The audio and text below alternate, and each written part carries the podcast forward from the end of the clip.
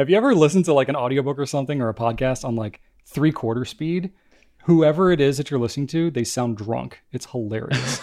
Try it sometime if you've never done that. I know we're on like the pre roll here.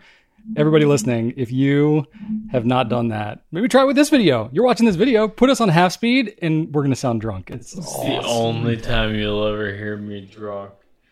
Um, I can't do that because I'm listening to my audiobook old school style. Remember, I have 28 discs of Game of Thrones sitting right, in my you got your- passenger seat. You got your fanny pack full of CDs.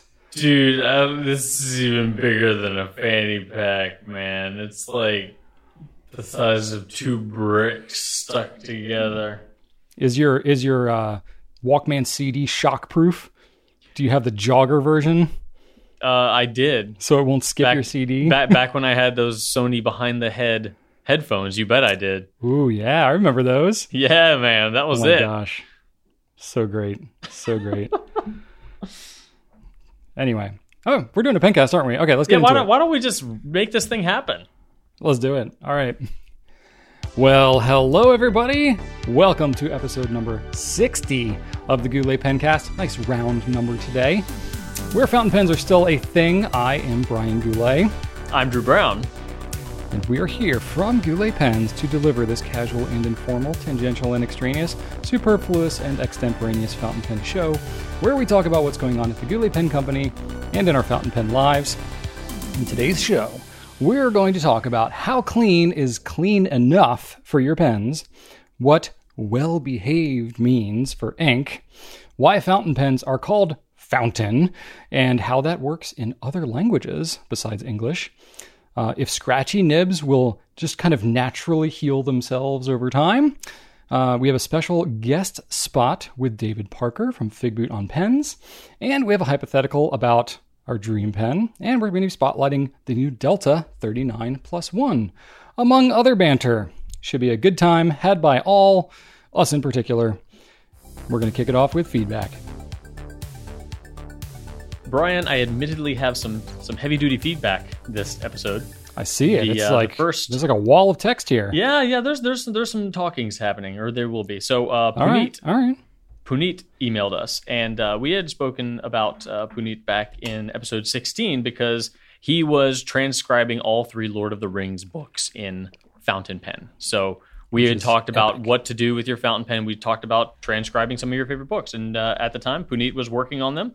He has since finished them, all Get three Lord of the Rings books in fountain pen.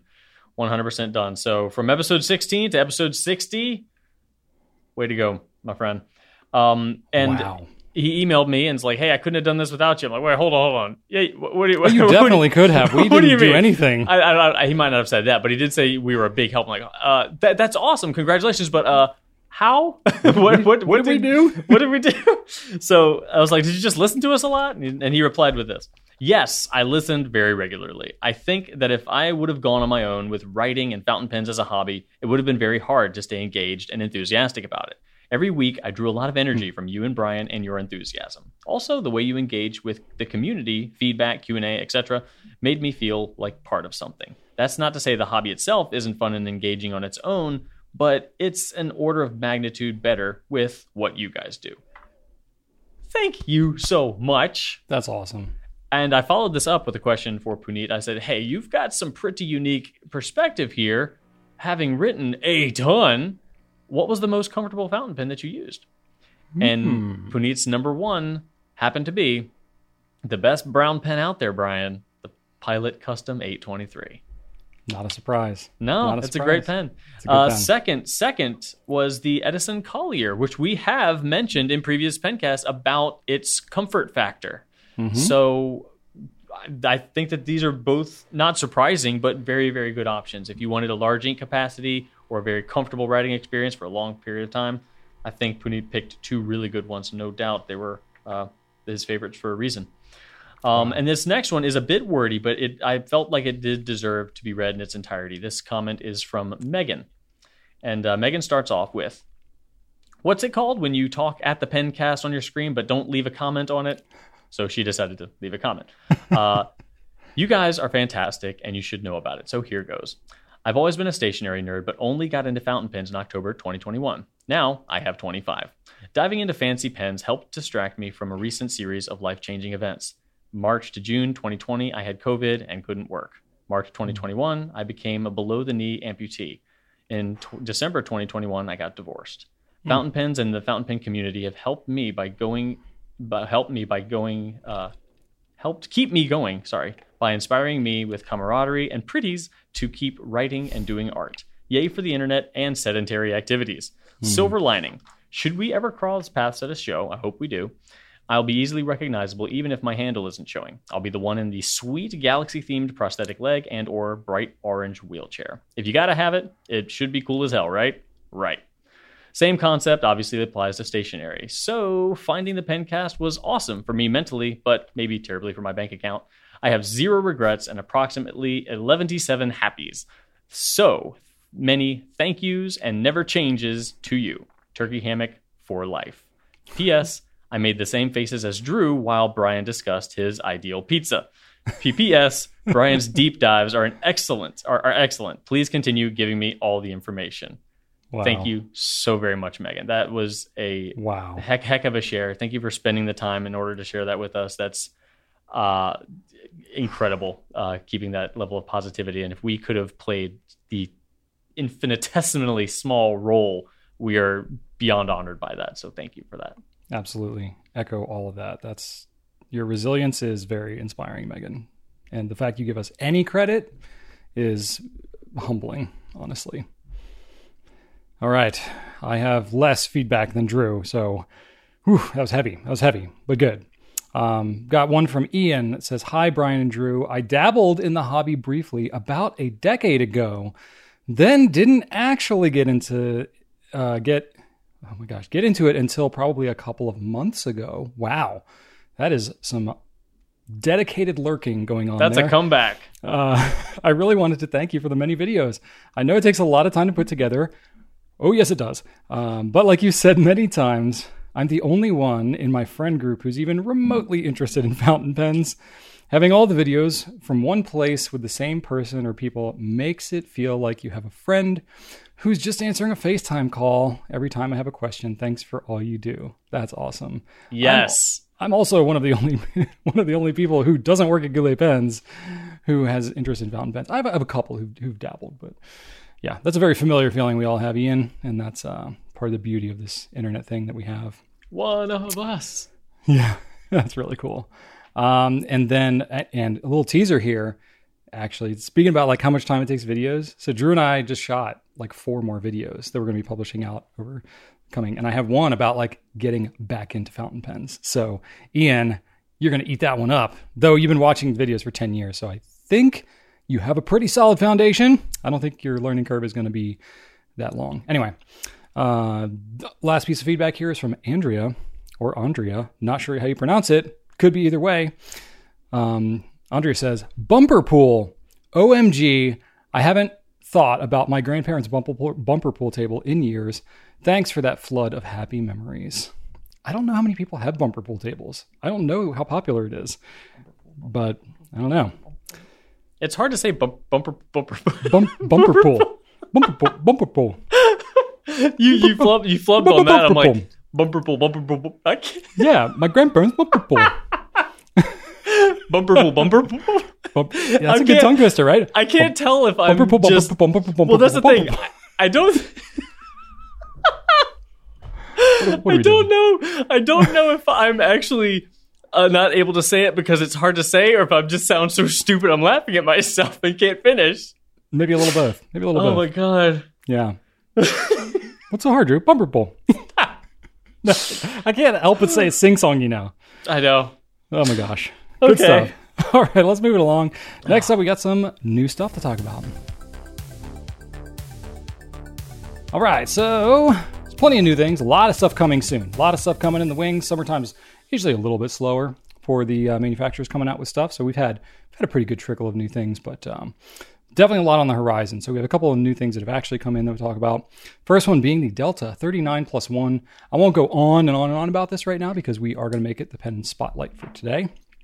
But uh, this is the comeback Delta pen. So Delta's been, I mean, they were gone. They were legit gone for five years, something like that. And uh, now they're back. So they call it the 39 plus one because they announced officially that the company was starting back up last year.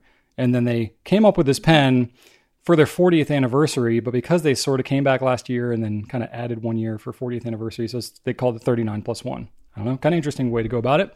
Um, but it's a limited edition pen, 399 of them. Um, it's their kind of reboot Delta pen, gold nib. Uh, they have an 18 karat and a 14 karat version. So seven different nib sizes on this thing. Yeah, a lot of options, even though it's only 399 pens. So that's kind of cool. Is there any weird options, or they're just like extra fine, fine, and then up to Um, extra stubs? fine. So on the 18K, it's extra fine through broad with a 1.1 stub, and then they are doing a flexible extra fine and fine on the 14K. Oh. Yeah. So I haven't used the 14K ones yet. And these are JoWo nibs, right?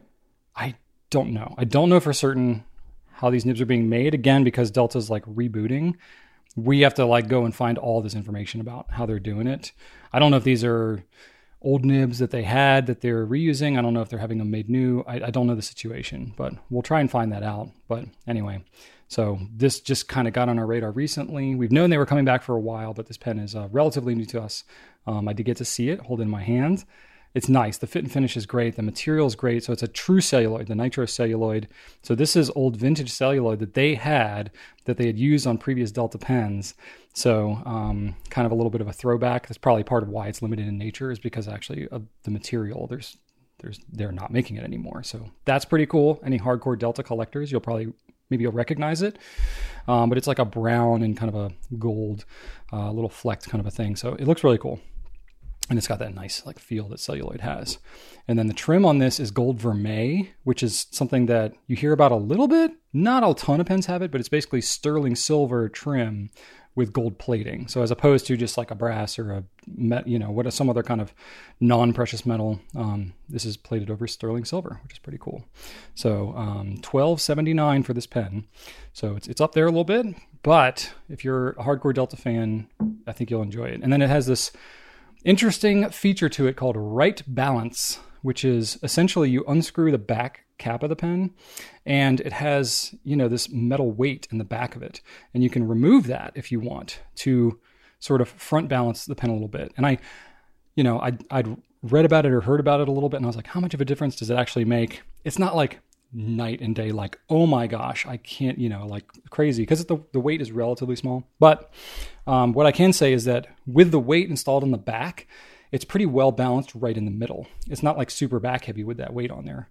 Um, obviously if you try to post it i didn't actually try posting it is it postable Drew? do you know I didn't. I did not like it. Crystal and I were talking about that earlier today. Um, Crystal works with our QC stuff here at Goulet, uh, and it can go on, Brian, but it doesn't feel. It doesn't feel good. Yeah. It feels a little rough, and with i wouldn't i don't think with I'd wanna- vintage. No, with Yeah. vintage celluloid, we went ahead on our website. Mm. We're going to say it does not post, just because it's a big Yeah, pen you- anyway yeah you can. Yeah, you can. You can get it on there. It doesn't look good.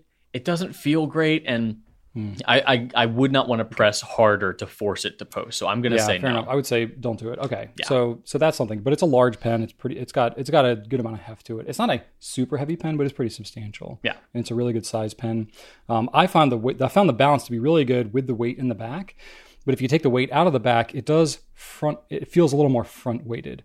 So it's not that the weight in the back makes it feel back weighted, in my opinion, at least. It feels pretty balanced. Obviously, this will depend on your hand size and various other things, but you know, I have a I have a little technique that I've never like widely adopted and tried to standardize or anything. I was conceiving maybe at one point in time of trying to make a like a standardized tool for oh measuring yeah, the balance. I remember that. I remember that. Yeah, but basically, if you think of it like a seesaw, where it's like you have a pivot point in the middle, you, there should be at some point where there's a, the pen is perfectly balanced, right? So if you take, you know, whatever a pen, a pencil or something like that, and you some round object, and you put the pen on it, you should be able to see like where in the middle of the pen is the thing perfectly balanced. Well, I found that it's balanced pretty much in the middle of this pen with the weight in the back, and you have to shift it back a little bit because it's more front weighted without that weight in the back. So maybe it makes like 10% difference, I would say, at the max.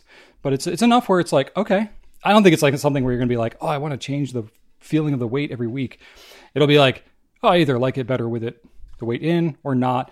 You'll configure it once and then never think about it again. But it comes in this giant box too, that's made out of wood, and it's very hefty box. I will say that.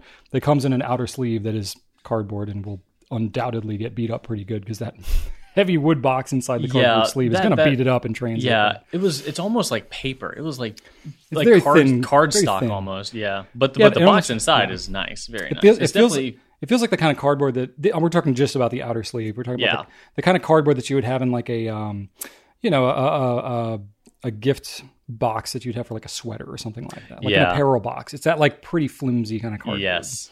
it's not not the uh, corrugated cardboard at all. No, no, that that's a good comparison. Anyway, pretty much on any pen, I'm diverting a little bit here, but on any pen that you buy, if it has an outer sleeve of any kind, consider that disposable. Like I know they often brand it and all that kind of stuff, and it seems like it's part of the appeal.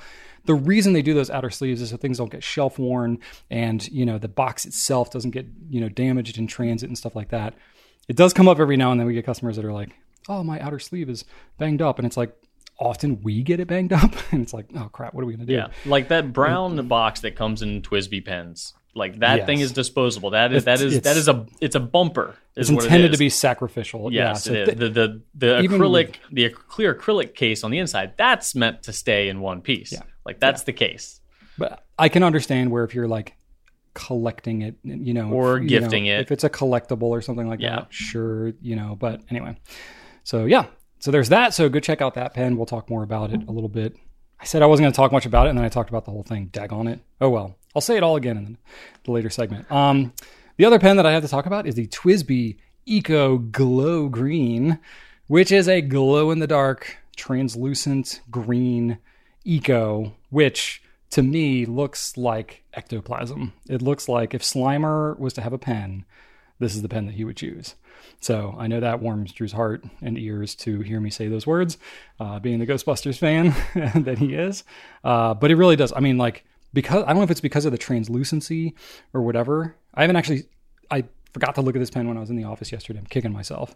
So I haven't seen it in person. Have you seen it in person yet, Drew? Yeah, we- we saw we saw it on camera this morning with with uh, our meeting. Yeah, so- but it doesn't always. No, doesn't no, always no. convey- But it does it does it does glow well though. Yeah, I mean, because it's translucent, it seems like the thing is glowing, even just sitting there in the room, not even in the dark. So I don't know. I'm I'm very curious to see like how long it glows and all that kind of stuff. Anyway, there's not a lot of glow in the dark pens. It's the First TWSBI glow in the dark they've ever done. So um, if you're into that, Eco, it's super affordable. I love that pen anyways. Easy recommend. So go check that out. I think we'll have already launched it, maybe by the time this video publishes, or I think probably probably the day this publishes, I believe we will have launched it. Okay. Yeah. So by the time everybody sees this, it'll it'll be launched. So yeah, go check that one out. It's thirty what two ninety nine or something like that. Anyway, all right, Drew, what you got? Um, already available, we have a new Estie from Esterbrook. So this is their, you know, self-titled model, for lack of a better term, and it has that beautiful cushion cap that has a great airtight seal to it. It's a really, really fun pen, and they've done a lot of recent limited editions. This one is technically a seasonal edition. Um, I haven't actually said the name of this. It's called the Maui.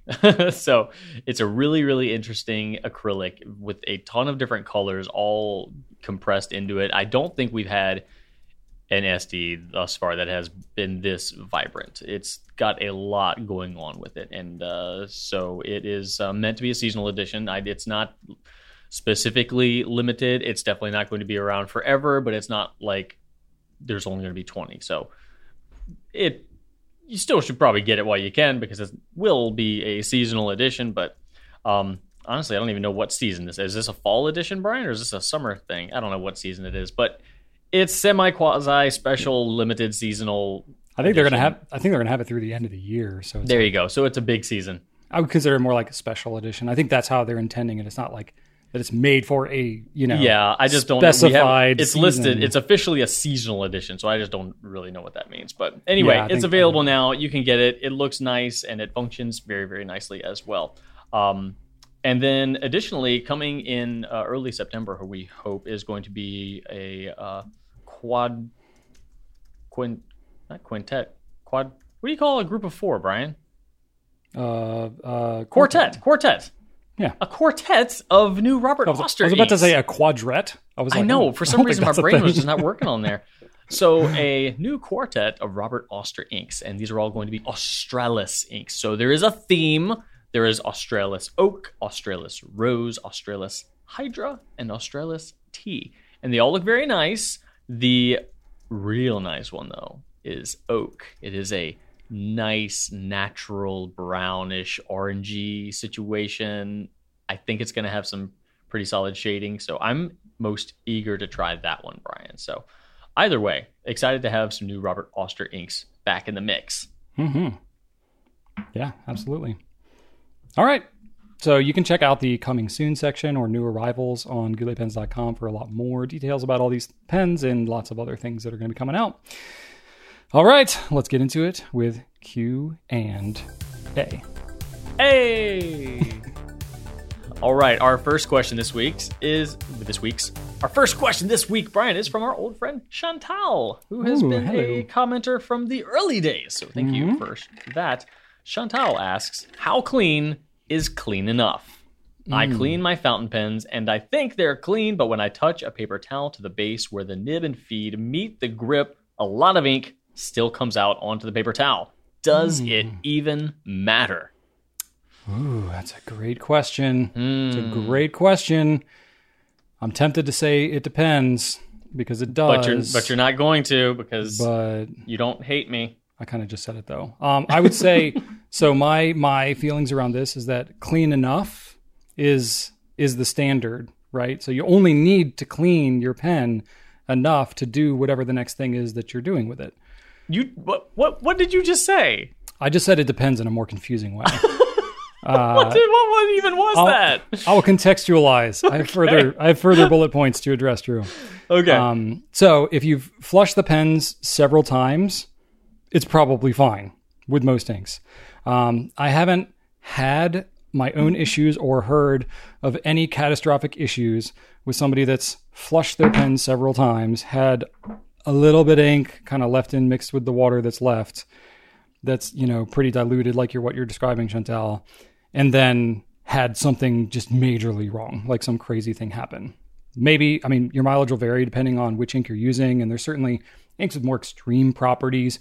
Yeah you generally want to clean those out more thoroughly especially if you're changing inks to something else. But i would say if you um if you're you know if you're just doing regular normal maintenance especially if you're re-inking it with the same ink you don't have to get everything out of there you're getting 99% of it out by the time you've flushed it you know repeatedly for a minute or two. You know, if you're using something pigmented or shimmery or something like that, maybe you go a little bit further. Or if it's like completely dried out and crusty, like most of my pens get before I clean them, Ugh. it might take a little more work. But it depends what your end goal is, right? So I would say the safest bet is to clean it until all the water is perfectly clear, until you can't see anything else in there, right? That's just across the board. That's going to be the safest bet because there's nothing left. So, yes, that would be the blanket statement of thing to do. But with just regular maintenance using the same ink, if you still have some colored water, especially like right up there, because what happens most of the time is you clean out the majority of the bulk of the pen. But usually, what happens with what you're describing, Chantal, is you get a little bit of ink that's kind of caught around where like the feed is kind of mating up on the inside of the grip. And there's like a little spot there that just isn't getting the bulk of the flushing as you're cleaning it in and out.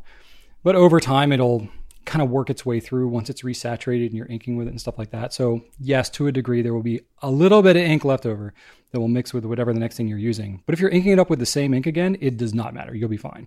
You're trying to get the bulk of the f- the feed, you know, flushed out and all that kind of stuff, and that's happening just with your regular flushing. If you're using a known troublesome ink like something pigmented or like a Noodler's Baystate or something like that, or a shimmer and you're trying to go to a non-shimmer or using like a black or a dark brown and you're trying to go to a yellow. Okay then you may want to go a little bit further and just make sure you get everything out of there. That way you don't get some like mixing that can happen again. But again most of the issues i've heard with people that mix their inks in the pens has been they either don't clean it out at all or you know they forget which ink that they have used last time and they go to re-ink it with something else and they just put some completely other ink into a pen that has not even been flushed. That's and even then you usually get like some weird color, but it's not like the stuff like bubbles up and explodes and destroys your pen. That's so incredibly rare that I wouldn't really lose any sleep over it. Again, caveat being unless you're using a known ink that has some extreme properties. Um, so if you're changing colors, knowingly changing colors, it's best to get as much of the old ink out of there as possible. Um, and you want that water to be clear. And and if what you're doing is you're you're flushing the pen and then you're you know using a paper towel, you know, which is what I like to do, and kind of like wrapping it around the nib after you do it. That'll that'll wick away a lot of water and stuff that's left in the feed because even after you flush the pen out, there's still going to be water left in that feed. If you take and you wrap that feed and the nib with your paper towel, any color that's left in there is going to absorb in the paper towel, and you'll be able to see if it's clear water or if it has a little bit of ink left in there. But honestly, if there's even the slightest bit of ink mixed in with that water, it'll show up on the paper towel. So it's not like if there's any ink on here, it's this huge volume of ink. You've already flushed it, you've gotten most of that out of there. You're probably seeing just the tiniest, tiniest little diluted fraction of ink that's left. I wouldn't necessarily lose a lot of sleep over it, but if you if it bothers you, just keep flushing the pen. Or fill the pen with water, let it sit for an hour or two or whatever and come back to it. Give that water time to work its way all around the feed and stuff and do it. Or use a bulb syringe or you can do it. There's lots of different techniques that you can use. Um, if you have a pen where the feed and the nib are easily removable, or like you can remove those out of the housing, do that. And then you can rinse the feed. You can use a toothbrush, whatever. That's really great with shimmering ink. I know we need a Droulet toothbrush. I was don't we? waiting for it. I was waiting Yeah, for you it. knew it was going to come up. I was Um, hoping.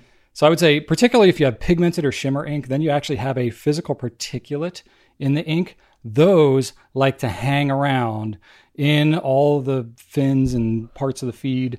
So it's it's most efficient if you have a pen where you can remove the feed, especially in the nib. Cleaning that with a toothbrush is it saves a lot of time. Um, you know, you can use a pen flush that sometimes helps, but the pigmented you know stuff really a physical scrubbing of it is by far the most effective because you're cleaning a physical particulate out of there. Um, so that's something that might be helpful to you. Um, and then the other, the only other times where I am really going to some pretty hardcore lengths to clean a pen is if I know it's a pen that I'm not going to be using for a while and I want to store it away. So I would say all of these pens, you know, you want to clean to a degree, and it's okay if there's a little bit of water left in there or whatever. You ink it back up, it all kind of mixes and gets diluted, and that's fine. Um, it's not that much water that's left in there anyway. Um, but if you're going to be storing the pen for a long time, some of these pens, like the cap seals really well, and if you're leaving a little bit of water in there, you're going to be leaving it in there for maybe quite some time. And if you have hard water that you're cleaning it in, all that, you can get some scale that builds up on there. So I would try to get the pen as clean as possible um, before storing it away, like capping it and storing it away. So if I'm cleaning out my pens, I know it's one I'm not going to use for a while. I will clean it, dry it as well as I can with the nib, you know, paper towel deal, and then I'll actually leave it sitting out, uh, maybe overnight. Let it all like air dry before I cap it and store it away for months, maybe years.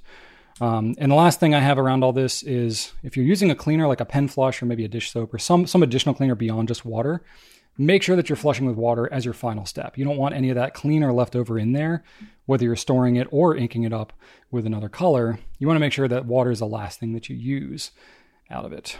And uh, so basically, I mean, you can go to more extreme lengths, like using an ultrasonic cleaner and stuff like that, which you really only need if you're like restoring a pen or if it's like super dried, crusty, nasty. But I, that's not really what you addressed here, so I won't get deep into that. But my my whole thing with all this is you really only need to clean it as much as you feel you need to for the next purpose that that pen will serve. Got Okay. anything- got anything to add? Uh, no, no, I don't. Okay. I think you covered it. I did cover it, didn't I? Not a deep dive, but uh, you know, we went we went into the adult end of the pool, I guess, swimming the deeper end. You can't touch, you know. I don't know what I'm talking about. Uh, how about I move on to the next question though, from Emily. Uh, Emily says, "I've often heard the term well behaved used when describing inks. What does that mean?" Well, hello, Emily. Thank you for asking. I think that's a great question because we do say that quite a bit and uh, haven't defined it. A lot of people. And for me, I can tell you what it means for me personally, and that might differ from other people, like Hmm. that guy. Um, so when I use the term well behaved, I usually think of flow and maintenance. So to me, well behaved means uh, both low maintenance and reliable. So as far as flow goes, an ink with uh, saturation, um, with a ton of complex dyes or pigment or shimmer, everything that's added to an ink is basically like adding a variable to its behavior, right? Um, the more complex an ink, the more potentially complex the behavior. Not, it's not a given. There are certainly inks with a ton of ingredients that flow just fine without any complications at all, but each one still is a variable, and you don't know how they're going to react together, and that can cause, you know, unpredictable flow stuff. So, um, the inks that tend to have features to them, like shimmer, like you know, uh, pigmentation or some sort of permanence, any other sort of feature. That that's that's something that goes into the ink physically that makes it do that thing, that feature. So every one of those is a variable. Usually a non, you know, a non-issue variable, but a variable nonetheless. Um, and uh, so ink with fewer variables may not necessarily flow um, better 100% of the time. That's certainly not the case. But it will probably be its behavior on in your uh, pen on the page will probably be more consistent throughout a bunch of different uh, feed types or paper types. Just you know, kind of Yeah. one of those middle of the road inks. But that said, a lot of them might not be you know super amazing or fun. So you kind of it's it's a bit of a give or take. Um, and maintenance is kind of like the same uh, same basic principles, uh, but toward upkeep and cleaning. So, like Brian said with his previous question, uh, shimmer inks are obviously way harder to clean. That's just a fact. They've got chunks in them that settle. They all they don't they don't stay in suspension. That'd be amazing if someone did create a shimmer ink where the shimmer just stayed in perfect suspension like an old Orbeez bottle, but that does not happen unfortunately. Um, not Orbits, not Orbeez, Orbits. That drink. Orbeez are something different, right? Yeah, Orbeez are those little um, like a- polycarbonate balls. Yeah, like absorb water or whatever. yeah, that's not what I'm talking about. I'm talking about Orbits, the beverage, which stayed in magical, beautiful suspension. Someone could fig- that figure was that, out. that was around for like one year in the mid '90s or something, right? and yet its legend remains. Does it though? Sure. Does People- anybody know what we're talking about? I definitely think people know what they're talking about. I mean, Orbits, come on. It's I mean, I, I know what you're talking about. but yeah. I was They're too busy. cool. I was too busy drinking Surge at the time. Ooh, and Fruitopia. Mm, there you go. anyway, And Fresca. Um, yep. Uh, so um, the behavior, if we're talking about well-behaved inks, with shimmer inks is that it's going to behave a little bit more unpredictably. It's going to have features, but its predictability in terms of flow is going to vary because at first, when you ink up a shimmer pen uh, and shimmer ink in a pen, all those particles are going to be a little bit more well distributed than after you pick up an ink that's been inked up with shimmer ink for a few days because at that point a lot of the shimmer is going to have settled. And even if you agitate it a, little bit it very well may not still be distributed well enough to prevent clogging. So again behavior. I i won't call them badly behaved inks. They just behave with a higher degree of uh, consideration factors i suppose so um I- you know, and then there's also um, some uh, permanent inks uh, resulting in staining. So those need to have additional considerations made in terms of cleaning. So you got to work a little bit harder to get some of those out, so you don't have a pink tinged converter. Uh, which Brian mentioned a couple episodes ago when we were talking about pink inks, how they kind of have a, for whatever reason, a higher likelihood of um, staining clear parts of pens. So, um, and then of course you've got your uh, reddish, browny, orangish inks that are a little bit more prone to creating ink crustaceans on top of your nib. And again, not bad behavior, just behavior that uh, requires a little bit more attention sometimes. So when I personally talk about well-behaved inks, I'm just talking about inks that don't have any of those considerations, none of those bonus considerations that you have to take into account just in order to use the ink. Well behaved ink, in my opinion, is just, you know, regular ink that you don't have to make any special considerations for in terms of just having it behave well in the pen and behave well on the paper. And I also include um, feathering and bleed through and all that. An ink that uh, doesn't, again, just a lack of considerations. You don't have to worry about anything else other than it going on the page and flowing through your pen. That's well behaved from my perspective. Brian, do you have a different perspective on that? This is a. It surprisingly got me thinking about more things about what well behaved means than when I initially read the question. As you've been talking. Well, that's not that's not surprising. Yeah. So I mean, I I I haven't I haven't been ignoring you. I've been writing down some like questions that I Oh God. Have been thinking about, and I'm trying not to be rude.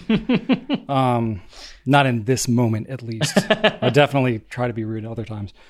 Um, I was trying to think like, is is behavior of an ink? I mean, is it something standalone to the ink itself, or is it only in relation to the pen? You know, because I think about like behavior could be interpreted as is it feathering is it bleeding is it is the dry time really long you know it's like certainly Yeah. i think some people interpret that as how is it how is the ink once it's down on the paper like it's out of the pen but i can certainly see it also encompassing how it flows through the pen Does Yeah, it- I- I- does- I does consider it all dry that. out in the pen Yeah. but then it's like there are so many factors there that may not necessarily be related to the ink even it could be you could be the type of paper you're using the type of Certainly, certainly, but So a, it's but a truly well behaved ink, in my opinion, works well on a on a wide variety of all that. A wide variety of Okay. pens and a wide variety of paper types. Okay something you're something that's something that's very versatile and that I don't need to worry it's- about. Again, So it's, all about it's those something that's more considerations. it's more like relative i guess and kind of all yeah, like I don't have to. It's going to be fine on Tomoe and it's going to be fine on Leuchtturm. You know, it's going to be fine in this you know cheapo Jinhao and it's going to be fine in my Namiki, which I don't actually own. So just a lack of considerations. You know, something you just don't really need to worry about it because I. But I do enjoy a lot of inks that I do need to worry about, and that's okay. One of those in my one of one of my three pens is fine, but I'm not going to put any. I don't want to have three inks in my three hmm. pens that I have to make considerations for. fair enough so my other question is like is the determination of something the behavior of a given ink would you and again we're just pontificating here Yeah, yeah, this is just my opinion. is it taking like all ink behavior into account and putting it relative on that scale or is it like grouped into given categories i'm thinking specifically like a heavy shimmer or a heavy sheen ink you know it's like would all shimmer and all sheen inks be considered not well behaved just because those properties you know put it more That's a good question. That's a good question, and I will use my coffee analogy for that because Hmm. um, you can't really compare coffee from a bar at 11 p.m. when all your friends are drinking and you don't really have anything to do, so you order coffee. That coffee is not going to be great, Brian. I've been there many times. It's not going to be great, but you know what? It's there. It's what you got. It's not going to be Starbucks at 10 a.m. You know, so if hmm. you're if so yes, if you wanted to compare it to that, all shimmer inks are going to be poorly behaved inks. But that's not fair, right? That's just not fair. You can't compare the shimmer inks to, you know, a plain old ink in terms of performance because they are different. They are the 11 p.m. bar coffee, all right? You need to compare it to other 11 p.m. bar coffees or a crappy coffee from 7-Eleven, you know, uh, late at night, which is also going to be terrible firsthand experience. Um, so you would just I would compare that with shimmer inks to shimmer inks. So I mean certainly you can compare it to everything if you wanted to, but if I were to say I maintain that the 1670 inks are the most well behaved shimmer inks. I, I would say that's a fact. I think that sure sure well you're like that- you're like narrowing the absolutely the exactly. pool. So that, Yeah. to, to your point, you can absolutely categorize. But I would say that in terms of um, Hmm. behavior, I would say 1670 inks are not well behaved compared to compared know, to I- like in in the scheme of all Yeah. fountain pen ink right exactly anything with shimmer, anything pigmented, anything Exactly. with a heavy sheen yeah is gonna be further on the scale of not being well behaved just because it it requires more. It, re- you Yeah. know, a compromise that many people are mil- willing to make. But I right. see. I think I, I'm trying to. des- I'm trying to decide in my own mind where I fall in terms of like how absolute and how relative. And Sounds like you need some arbitrary rules, Brian. oh, I think I do. I think I do. Drew. I do, but I think I okay. So I'm trying to do, I'm trying to think, think it out in my head. It's like a little cloudy, but I mean, I think to me the term "well behaved" means different things to different people. That's why basically everybody you ever see review ink, they'll talk, they'll throw the term around "well behaved" or whatever, low maintenance or whatever. All these things. What does any of this mean? Right? It's all relative. It's all Ah. subjective. I think that you know, i I agree completely with what you're saying, Drew. Where any any ink that is generally kind of all around good in lots of different pens, lots of different papers, lots of different combos.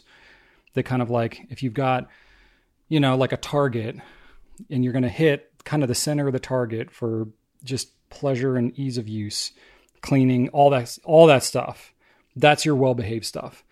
Anything outside of that doesn't mean it's not a good ink or whatever. It just means that you're going to be compromising. You need to do additional stuff. You need to take it into consideration. You know, if you're using Like- an, iron gall ink as an example, for sure. you know, it's not a well-behaved ink generally by our classification, I guess in this case. If the if if But you're the using it for the bullseye, purpose. if the bullseye is Herbin ink, then yes, Yeah. uh, or Iron Gall ink will lay outside of that bullseye. Yeah. That doesn't mean it's bad, but it's not Right. the bullseye of well behaved.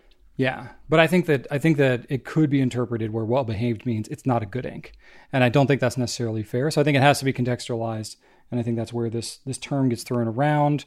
But it always has to be put in context of like what kind of ink is this and what purpose is it serving. So I think to- for to- me, for me, as long as you can sort of classify, you know, what purpose is that ink doing, then you can say whether it's well behaved or not. And generally, it's like, is it take a lot of extra work to use or clean or whatever with this ink? So what you're trying to say is, it depends.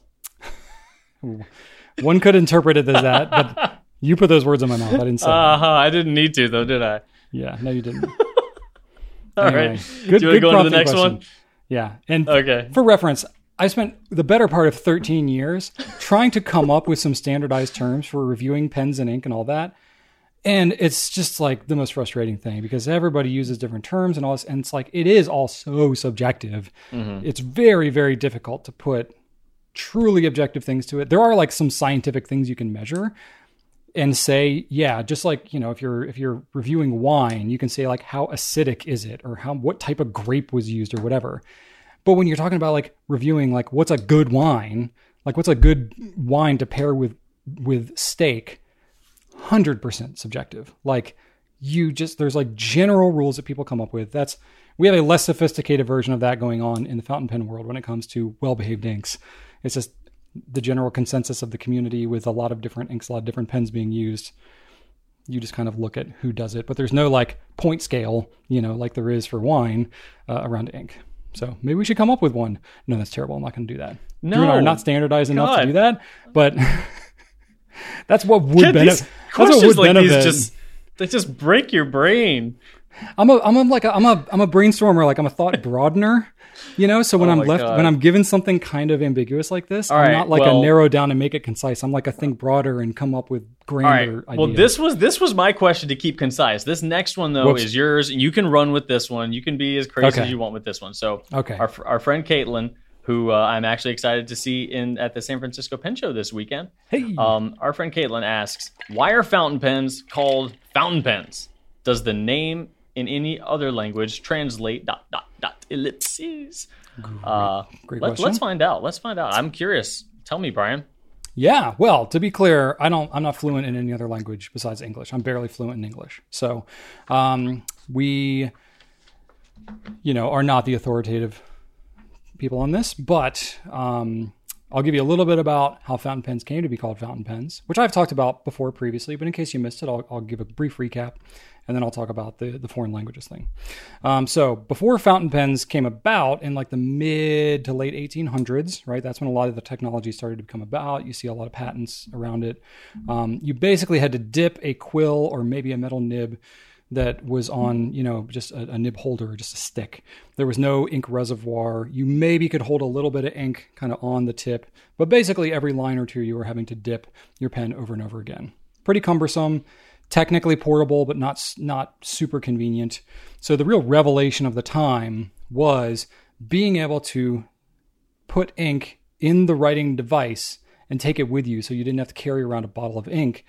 And you didn't have to continually dip, you know, because like you would have to dip and then it would start to dry up and you'd have to dip again and maybe sort of go over the last letters that you wrote and try and make it look continuous. The major revelation was that just you'd ink up your pen, it was portable, and you could just write and write and write and write and write and write and write and write and write and write and write until it ran out of ink, which is like a long time from then, right?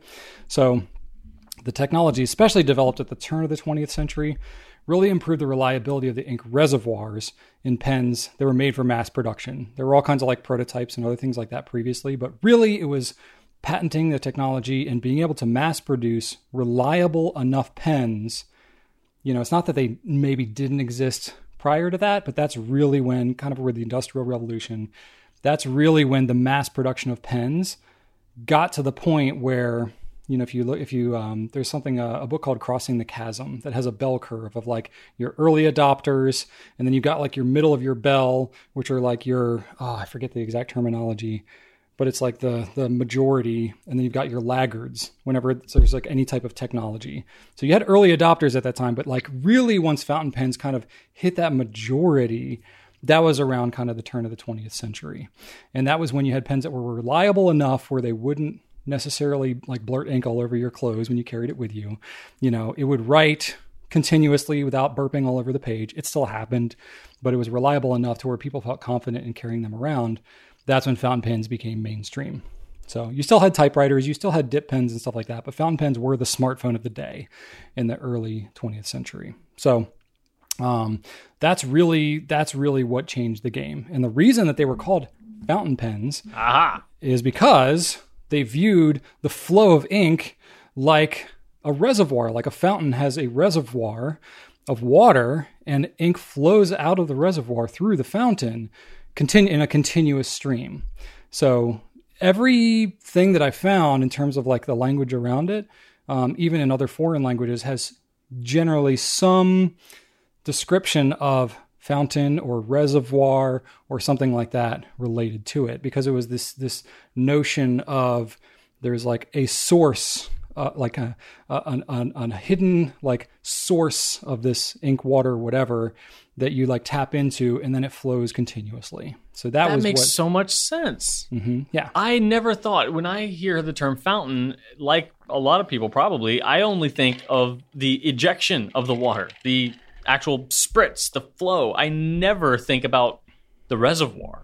Yeah, I mean, think of it as like the equivalent of, I mean, this is maybe not the right point in time of technology or whatever, but it's like the equivalent of you having to like walk to a stream eh, or, or like go to a well and like get a bucket and like haul it up and then you have some water and you can take a drink versus you have like a well pump or, a- or a water fountain and you just like push a button or pump it and you can just pump and pump and pump and pump and pump and it just flows. It just flows continuously. That's kind of like what it's. I mean, it's, that's a terrible analogy. I'm never going to use that one. No, no, again, no. But whatever. But Um, it is it is intriguing that that uh, it's the Yeah. reservoir of the fountain that is Yeah, just, that was ju- that just as was, key as the flow. That was the game changer at the time. Ah. You had because you had metal nibs that came out first, so that was like the first big piece of technology. Once you didn't have to use like natural feather quills or like bamboo shoots or things like that. Once you didn't have to use these like I mean literally you'd have to like walk around and find feathers or like pluck them off a bird and then cut it and you know you had to like I mean literally that's what people were doing to be able to write. They were like plucking feathers off birds cutting them and all this, and they'd write with them. They would break down, so you'd have to keep a, a good source of feathers going. It was kind of ridiculous. And then they came out with metal nibs. That was like ugh, early to mid 1800s, I think. Those came first. So even that was a revelation. Just like you have like modern calligraphy, you know, dip nibs. They're like spring steel and they're, you know, more or less disposable. That's what they had first. So that even that was a step in the right direction. That was a bit its own sort of revelation, not to have to walk around and pluck feathers off birds all the time. To be able to have metal that was, you know, uh, reliable enough manufactured to be able to write with it.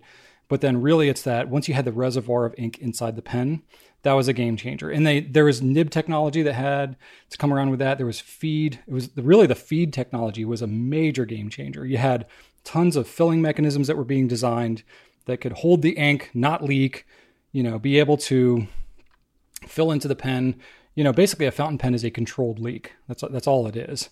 You know, so you're trying to have it be where you have a proper air ink interchange inside the pen. They had to figure all this stuff out. We know all this now because we have patents and history and all this, but they literally were having to figure all this out.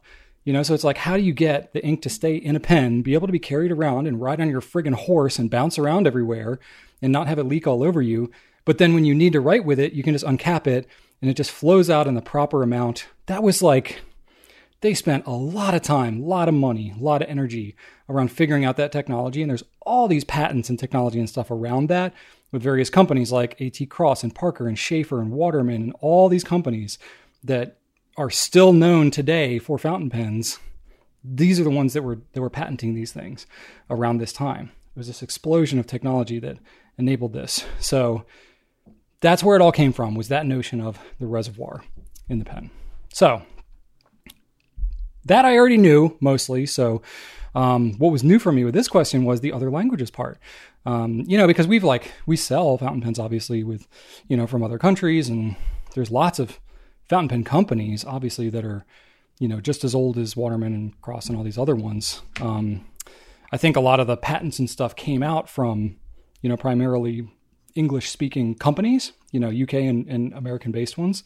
Um, but you know, to give credit where credit's due, this technology was happening all over the world. It was just the right point in time that was happening. Um, I think the you know with the Industrial Revolution, there were a lot of American brands that really just uh, went mass market and went global with it, um, and were more known for that at the time. But um, seems to be that English is you know where most of the terms originated around fountain pen kind of specifically. Um, but it was helpful. I had to Google this a little bit, and again, it's like take the source for what it is. Um, but I did find a really helpful uh, fountain pen network thread um, where they talked about what is a fountain pen in other languages. And um, basically, without getting deep into it, and I don't speak these languages, so I can't really verify it so easily. I did like type them into like Google Translate, and I could see like, oh, okay, that word translates to that in Dutch or Italian or whatever. But I don't know like the culture behind what these words mean. So they explain that some of that in the thread, and we can link to it in the in the YouTube description. Um, but basically, all the other languages seem to have some variant of pen feather, stick, writing, fountain, fill, reservoir, or some other meaning around that. So most of the other languages, it's like fountain pen, or it might be like ink stick writing or feather, you know, feather reservoir writing or some some variation of like all these words put together in in whatever their language is that means basically the same thing, fountain pen. Um, but it's it's all kind of around that idea. So if you want to check out that thread, that's cool. I have no affiliation with anybody that wrote it or whatever. Um, but they posted in like English, Spanish, French, Portuguese, Italian, German, Dutch, um, Indonesian, Danish, and Swedish. So they don't have Japanese. They don't have any other ones, but you know that's uh, that's what they posted. And there's some other people that commented and stuff like that, but I don't know. So that was kind of interesting. And if any of y'all want to comment in in YouTube, um, let us know what other languages and maybe there's cultural context that we don't understand. But from from what I understand, most of the other languages have a similar, you know, kind of understanding of uh, or similar, I don't know, verbiage around. You didn't. Uh, you don't have any of these other fountain pen names. Uh, I, can, I can, yeah, I'll say some, but I'm gonna botch them. I mean, I'd like to hear at least one. I can't. I can't really do act, act proper ac- accents and stuff like that. Um, Spanish. I'm, that's what I want to hear. Uh, gosh, gotta like get in the zone. Okay, pluma estilográfica or pluma fuente. okay. So that is feather. Feather mean is pluma in Latin. Um, estilo is style from the Latin word stylus, or a stake or a pointed instrument, or from the Greek word stulos, a pillar or column. Graphica is graph from the Greek word graphe, a writing or signature, and fuente is fountain or source. So that's Spanish. Um, anyway, French is stylo plume or stylo à plume, and that's, you know, there's a lot of Is- similarities to Is is German just Füller? Uh, German. They have Füller or Füllfederhalter. Oh, okay. So like fill, it's like fill nib holder, okay. halt, halter. Yeah, Interesting. That's very short. Normally, uh, yeah. You know, Dutch, Dutch is vulpen, which is fill. Pen, Oh. like a, a pen you can fill. that sounds awesome. Vulpen. That sounds like Oh, a super villain. man, that Vulpen. sounds cool. Yes, I want to. Right? Man, I want a Vulpen. Yeah. So there's all kinds of cool stuff around there. So yeah, it's very interesting. But it, it seems like, at least from what I can read up about, you know, some of this, that everybody's kind of on the same track. You know, it's all kind of pointing to the same stuff. It's like a stick with ink in it that you write with. Started out with feather. Maybe it's got some feather in there. But yeah, that's basically what's going on. So yeah, kind of interesting. Cool. That was interesting. Right? I thought that was cool. I don't think I'd ever been asked like how much the fountain language translates to other languages. That's kind of neat. But I know we have a big international YouTube audience, so y'all probably have a lot more context than we do. So please, please let me know how badly I botched these pronunciations, or um, if there's additional cultural context behind some of the words in what is called fountain pen in your language that uh, would be cool for us to know. So yeah, yeah that was a good question, and and I, and I knew that Caitlin also had a question getting answered by CY next week, but I'm like, this is a good mm. question, so I included mm-hmm. it. So I will say too, Drew. The... Drew, you're going to San Francisco. I am soon. That's got a pretty big international, um, especially like uh, Southeast Asian. Uh, you know, uh, being on the other side of the country than where we are, there's much more like international on that side. We have a lot that come from Europe for the DC Pen Show, but there's a lot more that come from uh, Asia uh, that go to the San Francisco Pen Show. So that should be kind of cool to see different folks there. Well, good. We All didn't right. try to we didn't try to botch any of their languages, so that's good. Oh yeah, yeah, was, uh, yeah. I mean, their written languages and spoken languages are very different and all that. I don't even know for sure how you would type that out in like something like a forum. But anyway, poorly. Yeah, poorly. Exactly. Especially if you don't know the language at all. Oh yeah. yeah. Uh, anyway, uh, I got a question for you, Drew. All right. From Lincoln Punch. I don't know if he's going around punching cars or statues of Abraham Lincoln. No, I don't know. His name's probably Lincoln. Anyway, do nibs get smoother as you use them? Can a scratchy steel nib become smooth over time? Uh, well, Mr. Punch, uh, the short answer is yes, but it'll take a super, super, super, super long time.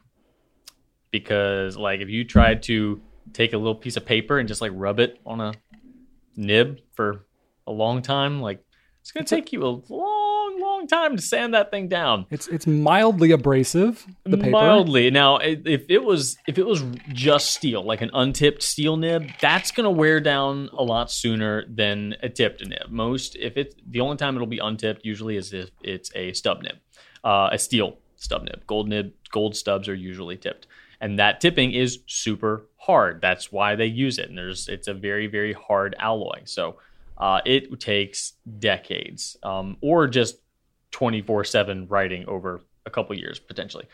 But uh, either way, yes, it's possible. It's unlikely. What's more likely to happen is if um, so the reason most nibs are scratchy is because they're misaligned. Like the tine, one tine is higher than the other, one tine is lower than the other. So um, for that to get potentially corrected through writing, A, it's more likely you will lose or break the pen before you'll ever actually wear down the nib.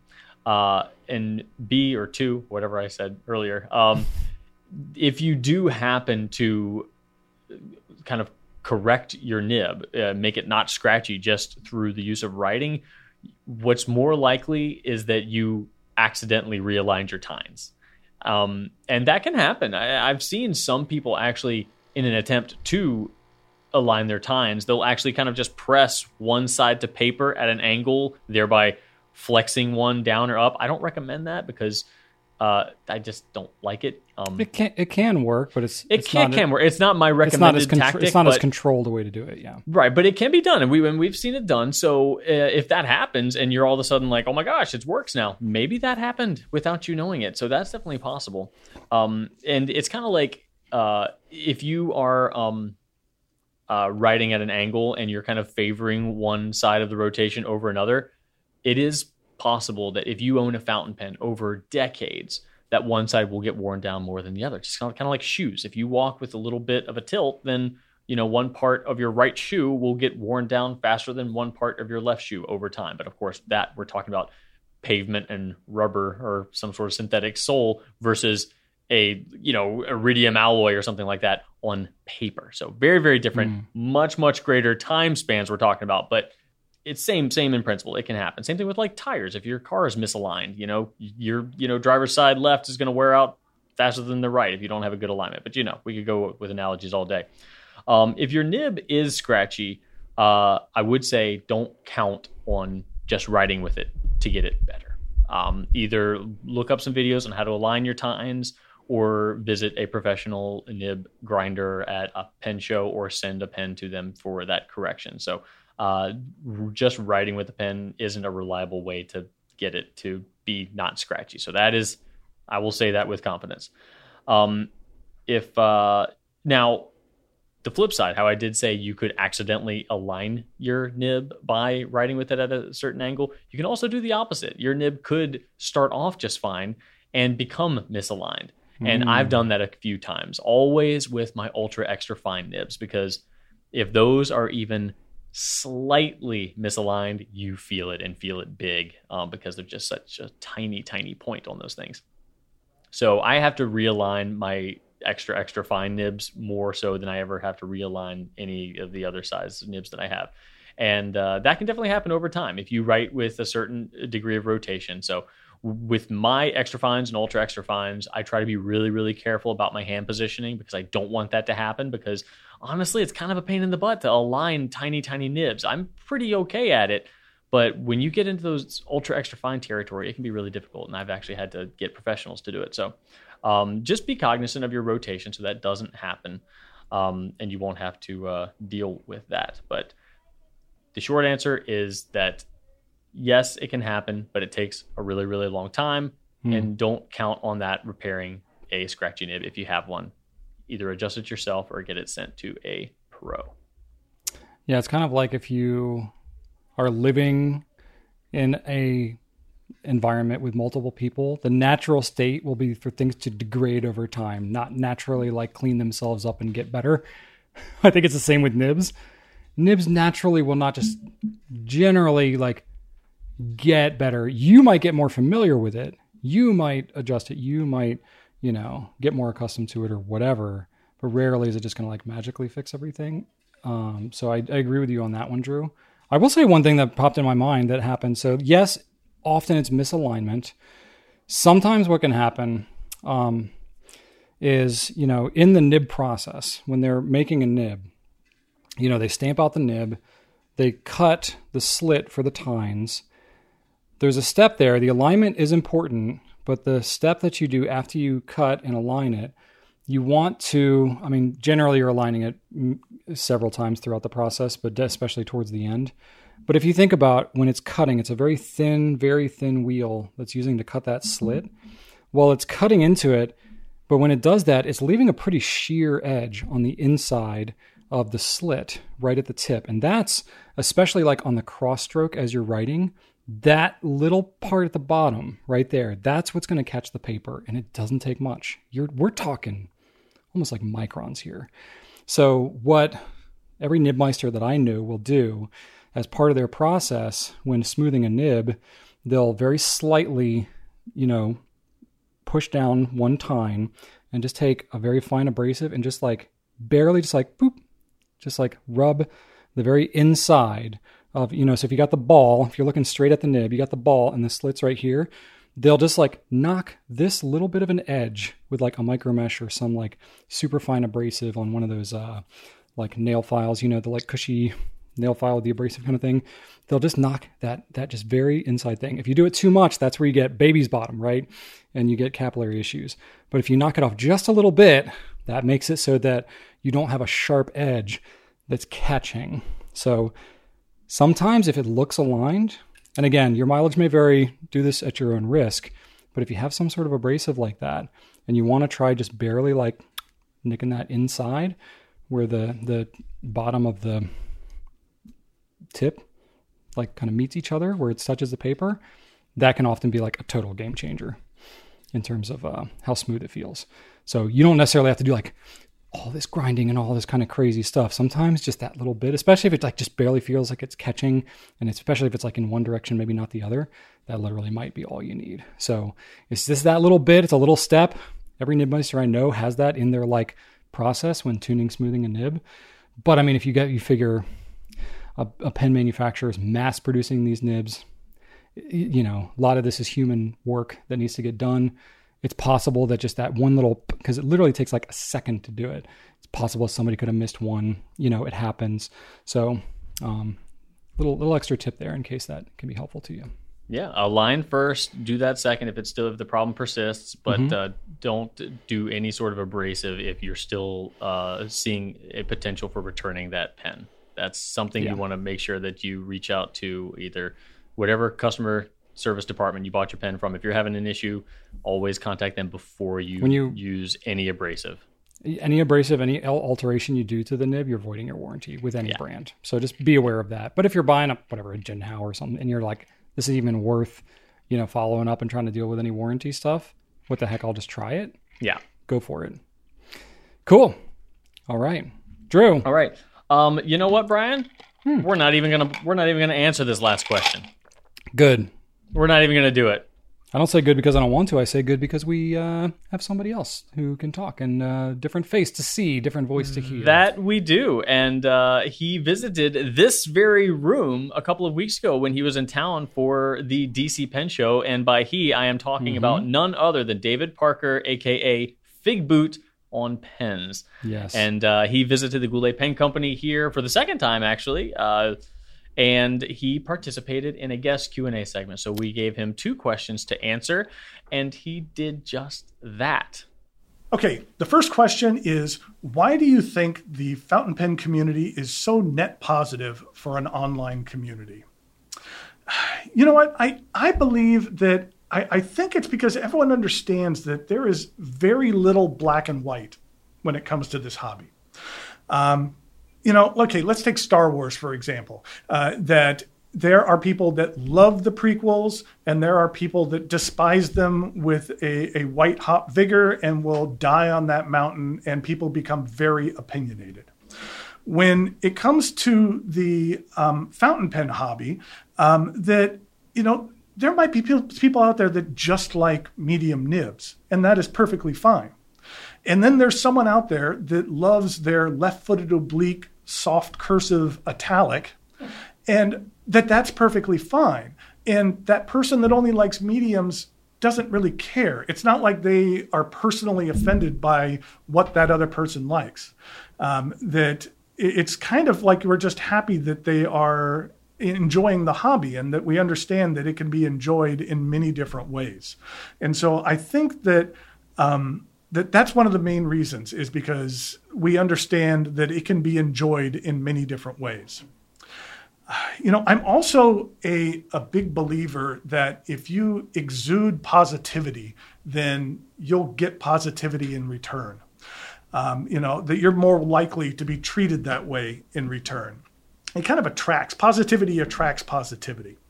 Um, and you know for um, even for for Goulet's YouTube channel and social media, everything is very positive, and so I'm sure that you guys get a lot of positive comments.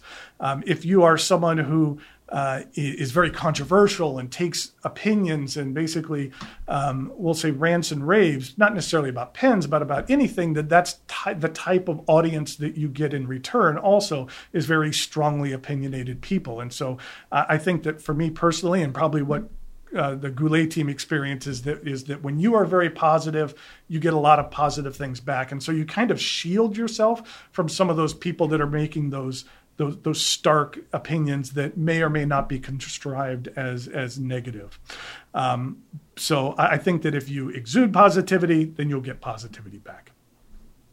Okay, the next question was Is it worth it for someone fairly new to the hobby to even consider buying a gold nibbed pen? You know, I, I think that that really depends on each individual person's uh, unique situation. You know, I had someone uh, a couple of weeks ago email me and they say, I'm looking to pick up my very first pen and I can't figure out if it's going to be a Montblanc 149 or a Pelikan M1000. And this was like their very first pen. And you know what? If you are in a financial situation where that are your two choices, then fantastic, great for you. Um, but my actually, what my recommendation to them was was neither. That you should probably start off with something else, a little less expensive. And the reason for that is not just because you don't want them to spend money on a pen; it's to develop and refine your tastes. Because when you first start off in the fountain, pen industry or fountain pen hobby, you really don't know what your tastes are, and it takes a while to define and create those and understand what you like. I, you might like medium nibs. You might despise medium nibs. Uh, If you go out and spend $1,000 on a pen and you've never tried the nib before, then you could be in for a fantastic or a very terrible experience.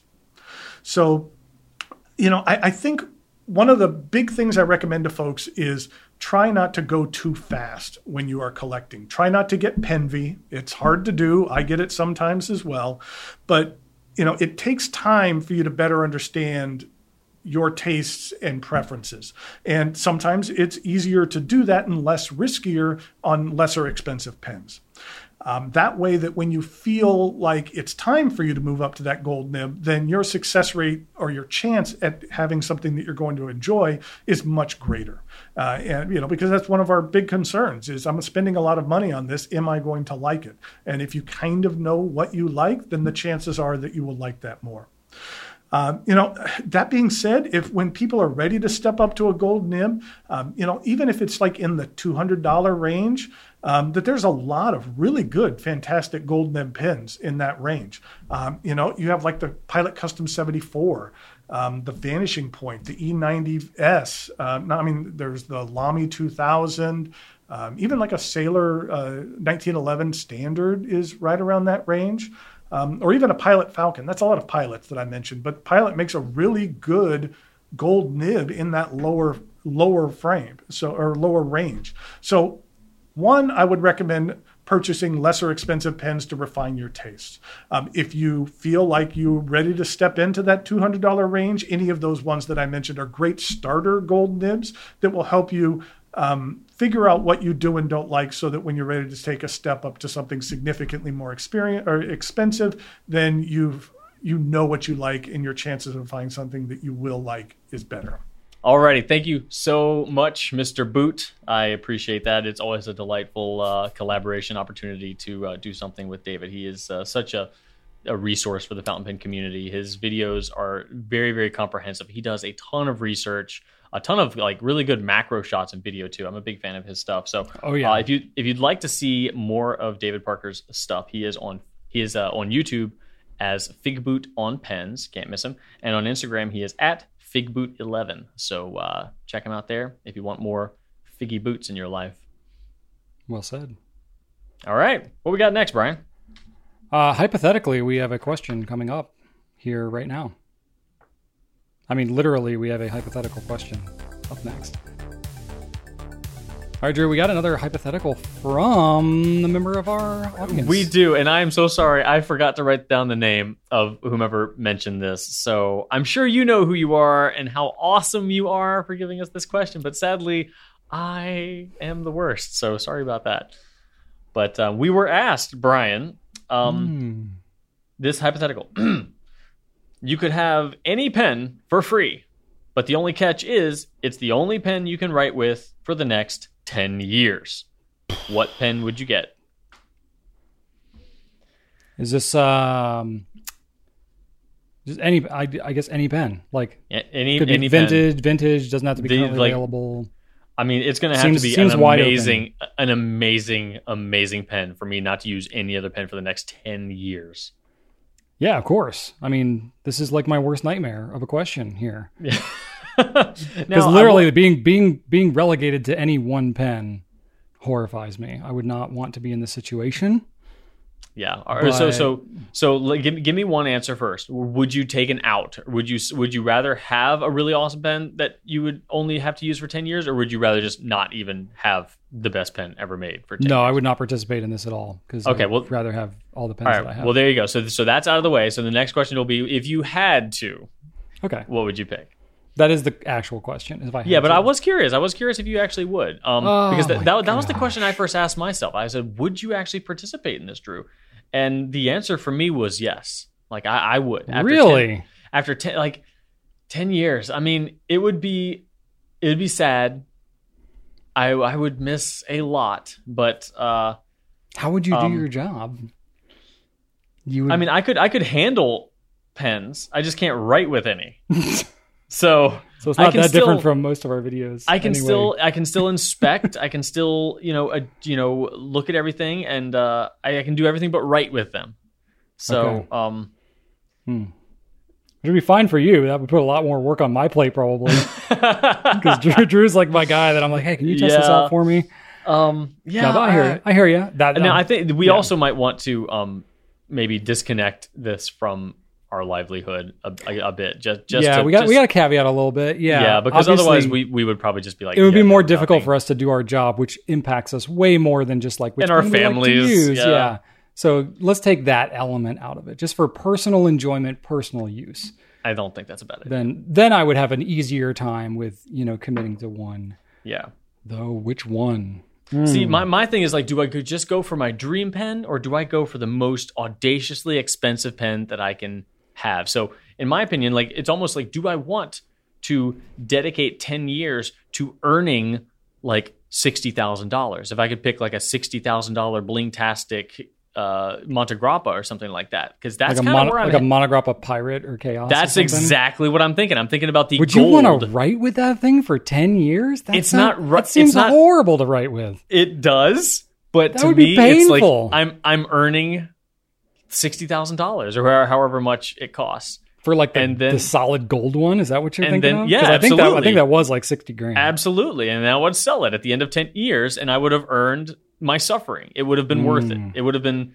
I would. I'll be able to justify. Be like, hey, how much did it suck only having to use one pen for ten years? And be like, well, sixty grand in cash, Bucko. This is what I got. I need to be able to point to something to be like, that's how it was worth it.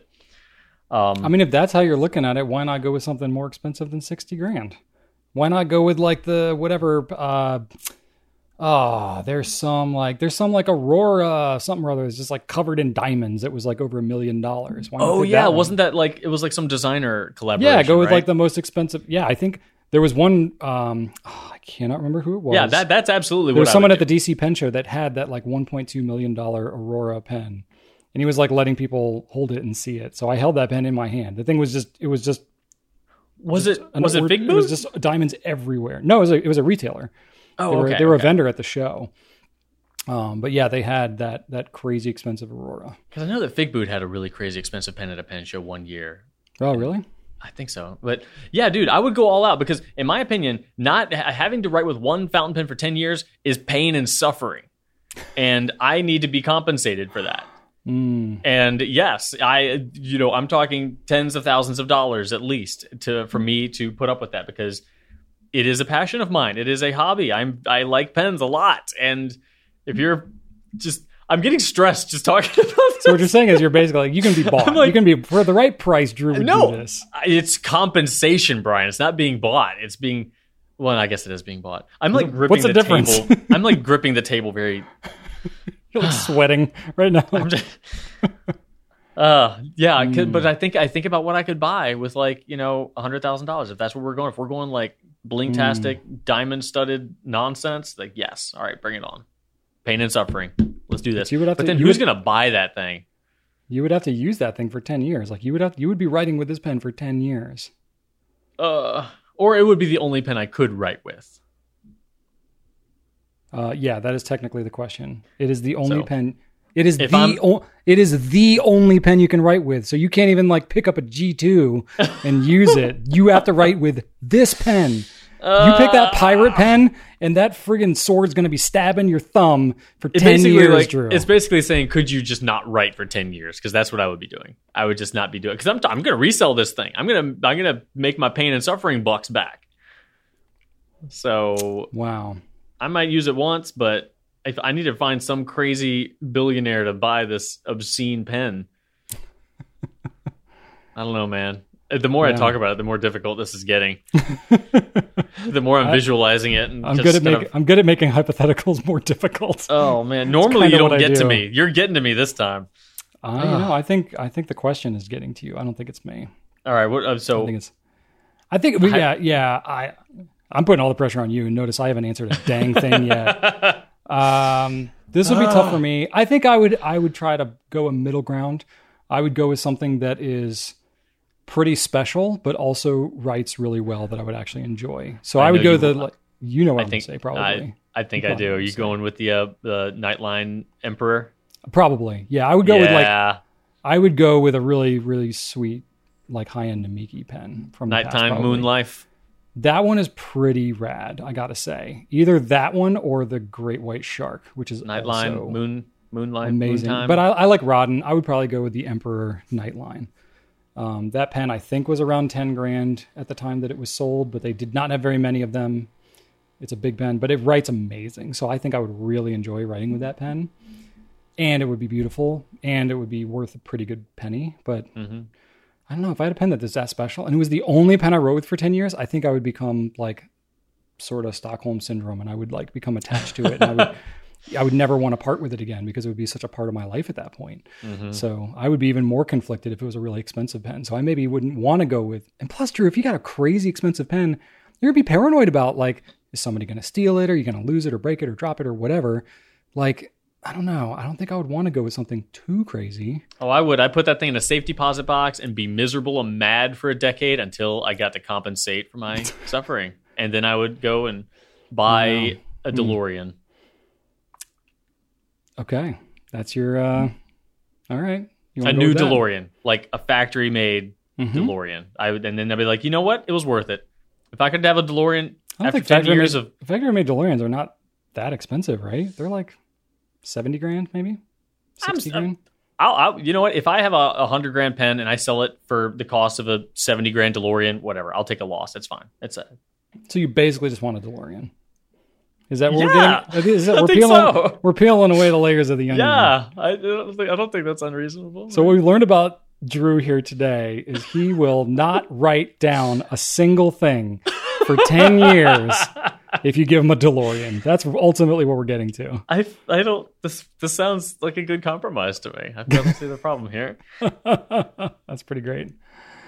Oh, fair enough. All right, can't fault you for that. All right, you All ready right. for a spotlight? I th- I don't know if we're ready, but we'll go for it. I This will be a quickie. Talked about this enough. All right, let's do it. The spotlight on the Delta 39 plus one.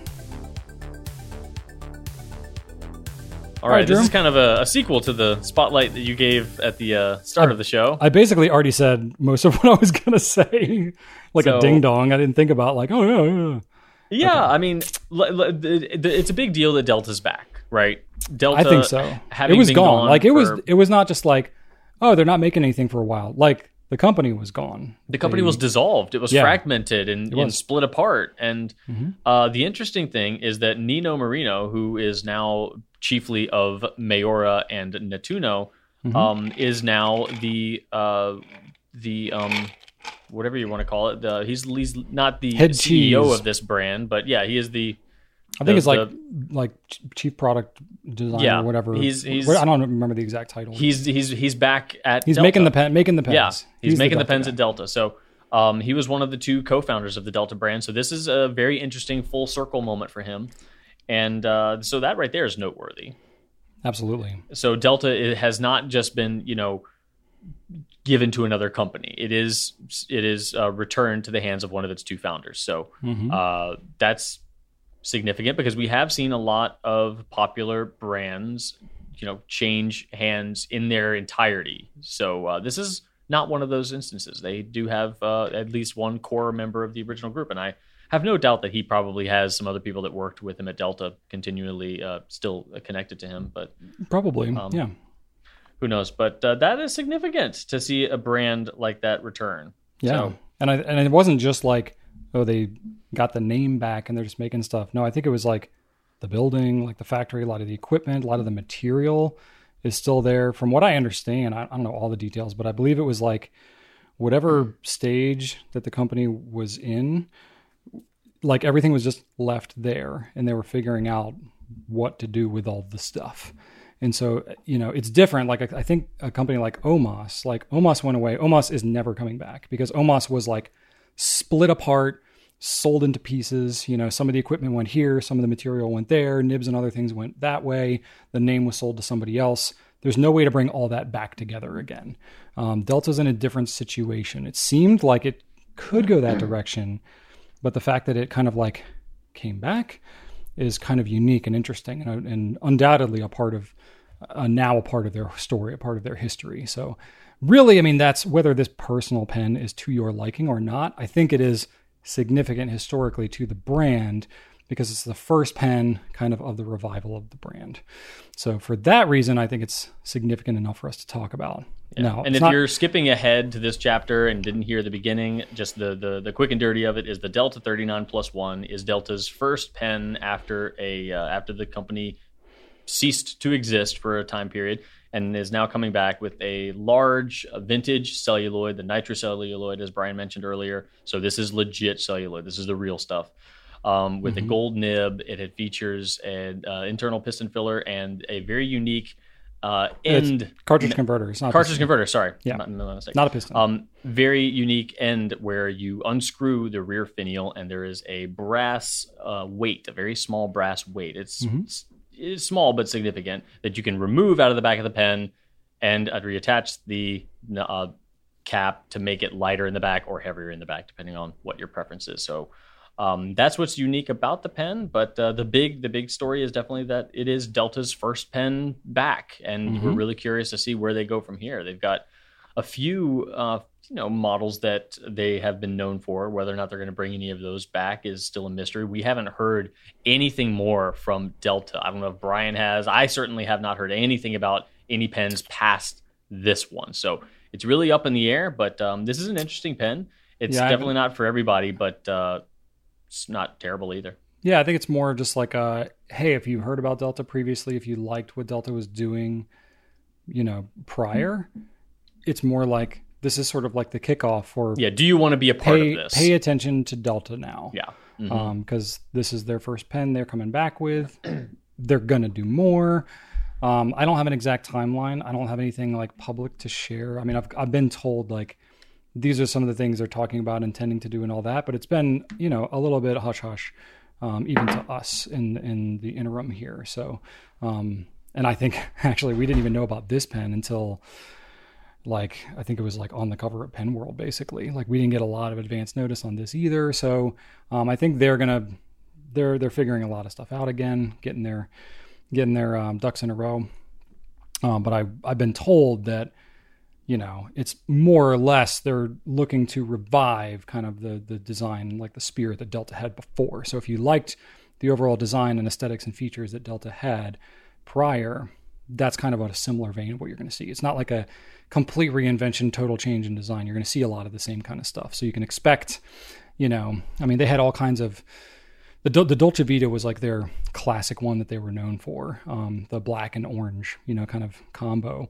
But they had a lot of like other series of pens that involved wood and you know different resins and celluloids and stuff like that. I think we can expect to see things in that similar vein, probably with a revival of previous materials like they had before, like you're seeing with the 39 plus one. I think you can probably expect to see that again because you know if they have all those celluloids, you know why not use them?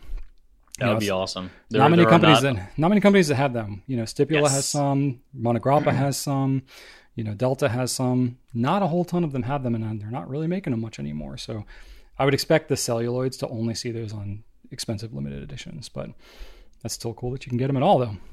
Uh, Very. yeah, yeah. So, I mean, I, you know, truth be told, I was going to actually like ink up and write with these pens. There's seven different nibs, and so I was gonna be like, oh, it'd be great to learn the nibs and all that kind of stuff. But the tough thing, you know, we don't have a whole lot of these pens on hand because they are limited editions. There's only so many of them. It's a pretty expensive pen.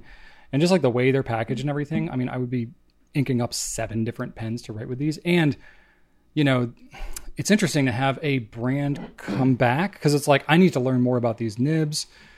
You know, the thing I'll say is like the nibs, I inspected them, they look really good.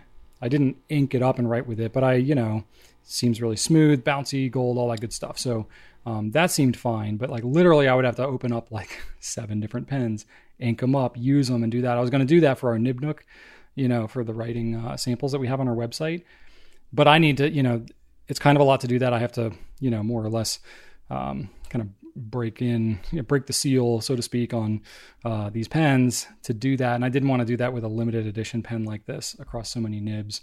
Um, and uh, I want to verify that, like, these nibs would be the ones going forward that they'll even use. So I'm always torn when I'm trying to do nibnook samples of limited edition or like unique special nibs because it's like if they're not going to stick around or they're going to change or whatever, that's not really helpful to most people. So I haven't actually inked up and written with all these, but they seem like they're going to be really good. Um, Yeah, and we need to find out where these nibs are made. It doesn't say we don't have it on our website. I mean, we don't always get told where nibs are made, so I don't 100% know, but we can try to find out. They seem Yeah. they seem to be of good quality though. They seem to, yeah. I mean, visually they look very similar to what we've seen from uh, Maiora and Nettuno, but Yeah. we will we will find out. yeah, we'll try to find out for you. So anyway, um, if you're interested in the pen, we have them uh, right now. They are numbered limited editions, so it'll be you know kind of a special pen uh, in that respect. And um You know what though? If they're doing a flex, that has to be JoWo, right? uh, not necessarily. I mean, Who else does a gold flex? um, OMAS used to, so you know, it's again, it's like I don't know if they happen to. I'm totally speculating, but if they I mean, got, look if look know. at the im- look at the, the the imprint though, with these lines going up to the um, slits and then then down, like that's JoWo. I don't That's know. gotta be JoWo. I, I, I bet it. I don't know. I don't know. All right, We can try All to right. find out. I'm just saying. I'm Couldn't tell speculating. Couldn't tell you. It doesn't say it on the nib, so I don't All know. right. Anyway, so you can go check that out. Uh, we have them in stock right now. And uh, yeah, that's what we got on the Delta 39 plus one. All right, Drew. Now we get to talk about what's happening. Oh, First thing I see in your bullet point is Waffle House. And I just, yes. Well, I uh, you're probably aware of this, but the Goulet Pen, Pen Company gave us a half day paid off last week for mental health, and I was like, well, how can I serve my mental health? And the answer was quick and clear, and that answer was Wahoo. And so I went to the closest Waffle House to our office here, sat down at the bar, was served promptly, deliciously, and kindly, just as a amazing magical Waffle House experience usually is. Um, and uh, you could not ask for more. It was, it was fast. It was delicious. what, what did you order, Drew? Oh, I always get the All Star Special, Brian, with grits, with uh, sausage, scrambled eggs, toast, and a waffle. Did you have this for lunch? Yes, Okay. It's a good, that's a, that's a hearty lunch. It's yes, it was it was amazing. Um, but I ate all my toast, so I didn't have room to complete the waffle. So I regretted that a little bit, but uh, you know, it was all delicious. Mm. So that started off my my afternoon, and I spent the rest of the afternoon actually going to a bunch of uh, Goodwills, just look looking at some thrift shops. So uh, I was looking for a pair of green polyester pants for my Halloween costume because I have I have a, uh, a, a haunted mansion cast member outfit um, with like you know a cloak and tails, a jacket Oh, and stuff. And, but I, I need I don't have the pants, so um, I need some dark green polyester slacks.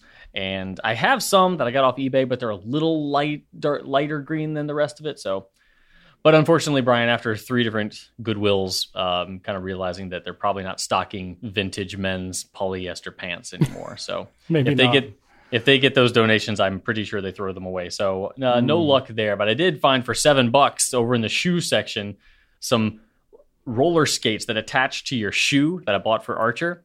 And so he spent the whole weekend like rolling around the house in those and uh, shockingly not hurting himself. So All right. um, yeah, he loved them. They were pink. He didn't mind, uh, but they lit up, and yeah, he was over the moon. And so he wanted. Once he actually got good at them, he wanted to go and roll around, you know, a, an outdoor area. So we walked up to his school, which is actually in our neighborhood, uh, because it had just rained. It was a little cool, so we're like, you know, let's go for a walk. So we took the dogs and the child uh, up to his, you know, little basketball court blacktop area. And as soon as we walked out, we're like, wow, this is humid, but it's not too bad. But by the time we got to the school, it was hot Mhm. and so humid. And so we watched him skate around a little bit, but then it just got so miserable. Like it was so just thick. It was like Mm.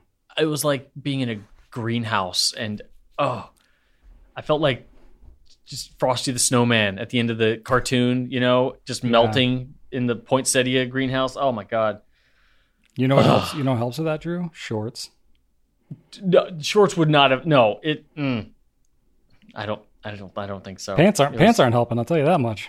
They're not helping, but this is this is like just penetrating your soul, Brian. It was it Mm. was awful. So Mm. that was that was not as delightful as it, it could have been. Um, but uh, um, one thing uh, we did do was I, I watched Game of uh, no sorry I watched uh, we watched the new Game of Thrones. So that uh, there's a new Game of Thrones series out. Uh, Shannon and I watched that Oh. on Sunday night, so that was that was good. And then I watched with Archer the Planet of the Ape Planet of the Apes film from I think 2011, like not the one with the with uh, Mark Wahlberg, but the more recent one with uh, James Franco. And that movie holds up. It is so Yeah? good, so good, and the CG still holds up too. Andy Serkis, you know from Lord of the Rings, he's like the Mhm. motion capture master. He did the main ape and uh, his facial expressions and everything. You know, you don't, you know who Andy Serkis is? I haven't seen anything that you're talking about right now. Okay, Andy Serkis is um let's see, he was in Black Panther, he was in Lord of the Rings. Nope, He's nope. he's he's well known for being uh very good with motion capture. You know, he wears the suit that's the mocap suit. Okay. Um he, he's just super he did Gollum from Lord of the Rings. You know, Smeagol with the My Precious. You've seen him, right? I'm familiar with the character. I've not seen any of the films, but yes. But that that's him. All that facial expression, that's all him. He's just he, Okay. he gets down on all fours. He goes nuts. He's so so so very good. So um, that that movie Nice. held up. It was a, it's actually a really good trilogy too. All, each one is just as good as the one before it, but very very different. So very cool. um, yeah, we watched that. That was fun, and then uh, just kind of got ready for school. We did a little bit of shopping. picked picked Archer up some new shoes because um, nice. he did the thing where we got him new shoes tor- toward the end of last school year. Spent the whole summer in Crocs, and then outgrew all of his shoes. So now he needs new Oh shoes. boy. So Yep. Uh, I know you know how that is. living that life. Yep. Yep. So we did we did a little bit of that. Got him some new shirts that he could be excited about. Um, We had a pair, Joseph had a pair of shoes that literally his toe was like sticking out of a hole oh of the front of the shoe, and we looked and we were like, Joseph, this is like a size six. He's like That's an, your toe, man. he's like a, he wears like eights and nines now, and he Oh was my like, well, these ones are more comfortable. I'm like, how? They're breathable. Like his toe sticks out past the sole of the shoe. I'm like, dude, no, these shoes Oh are my done. god! These shoes are done. You know, we have like a pile of shoes. You know, there's flip flops, there's water shoes, there's all that stuff. Just like in, we have one like small, like, you know, those little like crates, like you can put file folders in. It's like an open Yeah, crate. yeah, yeah. We have one of those, and we have like 30 pairs of shoes across the whole family that are filling the thing up and just spilling out onto the floor. And You know what I have? I'm just I like, I'm like, what is what is this? This is like In- my my attempt to organize the shoes was like, I'll put a little basket here. oh, It's just I know how that just- is. Yeah. We have a hanging a hanging shoe organizer in our in the coat closet Oh, yeah. downstairs. Okay. And I will tell you what this shoe organizer looks like. It's got two spots in the top for my two pairs of Chuck Taylors that I keep downstairs. I have other others that I keep upstairs in my closet, but my two like go to Chucks are right mm-hmm. there. And then about eight more empty shoe organizer slots, and then an entire floor of the closets filled with wife and son shoes. Yep. I feel your pain. I feel your pain on that one. Yeah. I have uh, and then and, and then and then the one time Shannon actually puts her shoes in there, she takes one of my two slots up at the tops. I'm just like, I'm taller than y'all. I just I just want the top two slots. She's just There's, trolling there, you. She's just there are trolling more. She might be. She might yeah. be. Oh, she she's is. Like, That's calculated. she's like, oh, I didn't know. I forgot. No, That's- she's, she's trolling you. She's trolling you. Yeah. Oh my god. But My complaint. Uh, yeah. we, have, we have one of those shoe organizer things too. We have like a coat closet thing. There's almost no shoes in it. It's like winter gloves and hats and all kinds of other random stuff shoved into those because those are hard to organize too. My complaint is most of those shoe organizers don't fit my shoes. I wear a size 12 and I have pretty large shoes. Yeah. And if I have any kinds of shoes, especially like boots, forget it. No, no, no. Most most of mine don't fit in won't there. in there. Most of like- mine go upstairs, but the, the the Chuck Taylors get you can flatten those and slide them in. I had I- my water shoes, which are completely flat. They're so long, they just like flop over and fall out of the thing. And I'm like, What? yeah. I'm like, hmm. They clearly don't make, they don't make, you know, these shoe organizers. You need a different shoe organizer. Like I, I wear, I wear, shoes. I wear 11s, and they, they go in there just fine. I don't know. Maybe I wear really right. top heavy shoes or something. well, I mean, yeah, Chuck Taylors are very, very compressible. I will say that. yeah. They're barely, Um, they're barely shoes in my opinion. Yeah. Uh, this week, by time this airs, uh, my wife and son and myself will have gone to DC on a little train trip. We're going to go to either the zoo or the Natural History Museum. We don't know which. It's going to be 90 and Go to the- humid. Go to the museum. yeah, I think we might. I'm gonna. I'm gonna tell Archer that like a lot of You're the gonna- animals might be not be very active. You're gonna be and hot and sweaty, looking at a bunch of like animals just panting. A bunch on of ground. miserable animals. Yeah. So I mean, am gonna camp It's cool, but like I don't know. I've been. To, have you have you been to the DC Zoo? in 2007. Okay, so that was a while ago. Yeah. We took our kids, and it was fine. But it's like like any zoo, you, there's a lot of walking, and you're not seeing a lot like in between. Yeah. Like so, it is it is pretty cool. Like it's worth doing at some point, but there's definitely like it's there's way more to look at at the Natural History Museum. I think we might do that and then save the zoo for sometime in fall. I would just go with whatever he was more excited about. He's gonna be more excited about the zoo. Now then, do that, and you'll just be miserable. Ah. You're a parent. Yeah. This is what you do. I know. I know. anyway, and Try then, to convince and them. uh, Say like, well, they have ice cream at the Natural History Museum, even if they don't. Well, I mean- like they have. Uh, uh, maybe we get you an I mean, ice cream if you go. I'll to the tell him. museum. I'll tell him we can still go to the zoo just when it gets a little cooler. Like I, I'd like to go. I just Yeah, yeah. Because he's gonna be miserable too. He's gonna be complaining like, oh, "Well, I should have brought water." I'm like, "You did. You drank it all." I don't know. But uh, and then I Get the kid more getting- water. He doesn't need water. What are you getting him like one water on the whole trip? Like, come on. Hey, when we were kids, we didn't take water bottles everywhere. Yeah, we were thirsty all the time. we were dehydrated. We had to fend for ourselves. It was like Uh, I remember, like the concept of bringing a water bottle with you did not exist when we were no, children. it did not. It was not. like you were like walking around like the park or the whatever, just like hoping for a water fountain. You're Yeah. like like oasis in the desert kind of a thing. Yep, You and see a you water fountain, you go over it and you step on it, and the dang thing doesn't run, and you're like, or "Ah, it's or it's it's right there." boiling hot. You Oh, burn your thumb pushing the button, and then hot water comes out, and you're like, "This is fine. You're like, I don't even care. I just I'll drink It's this. fine. I'll drink this scalding hot water I'm gonna survive." because I'm dying because I'm wearing pants because I'm a child and I don't know what I'm doing. But anyway, the, the only other thing I've been doing is just uh, packing for the San Francisco Pen Show, which I will be going to. So if you are in the western part of the U.S. Uh, or the eastern part of any other Pacific bordering country, uh, come see me. So um, Yeah. I will be there. I will be bringing twice as many stickers as I did in DC. So I am I'm going to be prepared because I ran out of stickers in DC. So come see me. I will give you a Pencast sticker or a Corky sticker or whatever I happen to have on me. Um, and uh, just definitely say hi, please. Um, but uh, that'll be my first time west of Las Vegas, Brian. I've never been to California. Never in your life. Nope, never been that far. Yeah, so Well, that'll be exciting. You'll- Um, you'll get to see what a hotel in an office park looks like on the West Coast. unbelievable, unbelievable! I can't wait. Um, and on uh, Saturday um, evening, I will be doing a panel with CY, who everybody met last week. He has a podcast, as well as April and Kelly, who have a podcast, The Stationery Cafe, as well as Brad Dowdy, who has the Pen Addict um, podcast, which everybody knows. And we're all going to be sitting there doing a Q&A all together. So um, That's pretty cool. a big old podcastiathon. So that's super exciting. So very, very uh, eager to get in and a part of that. Yeah. And if you're there, you can see that whole thing too, and Yeah. however that plays out. We're trying to see if they're going to record it. We don't know. You know, we're not really. Drew's on the panel, but he's not like involved in producing it or anything. So, No, uh, April from T- Stationery Cafe is kind of heading that up.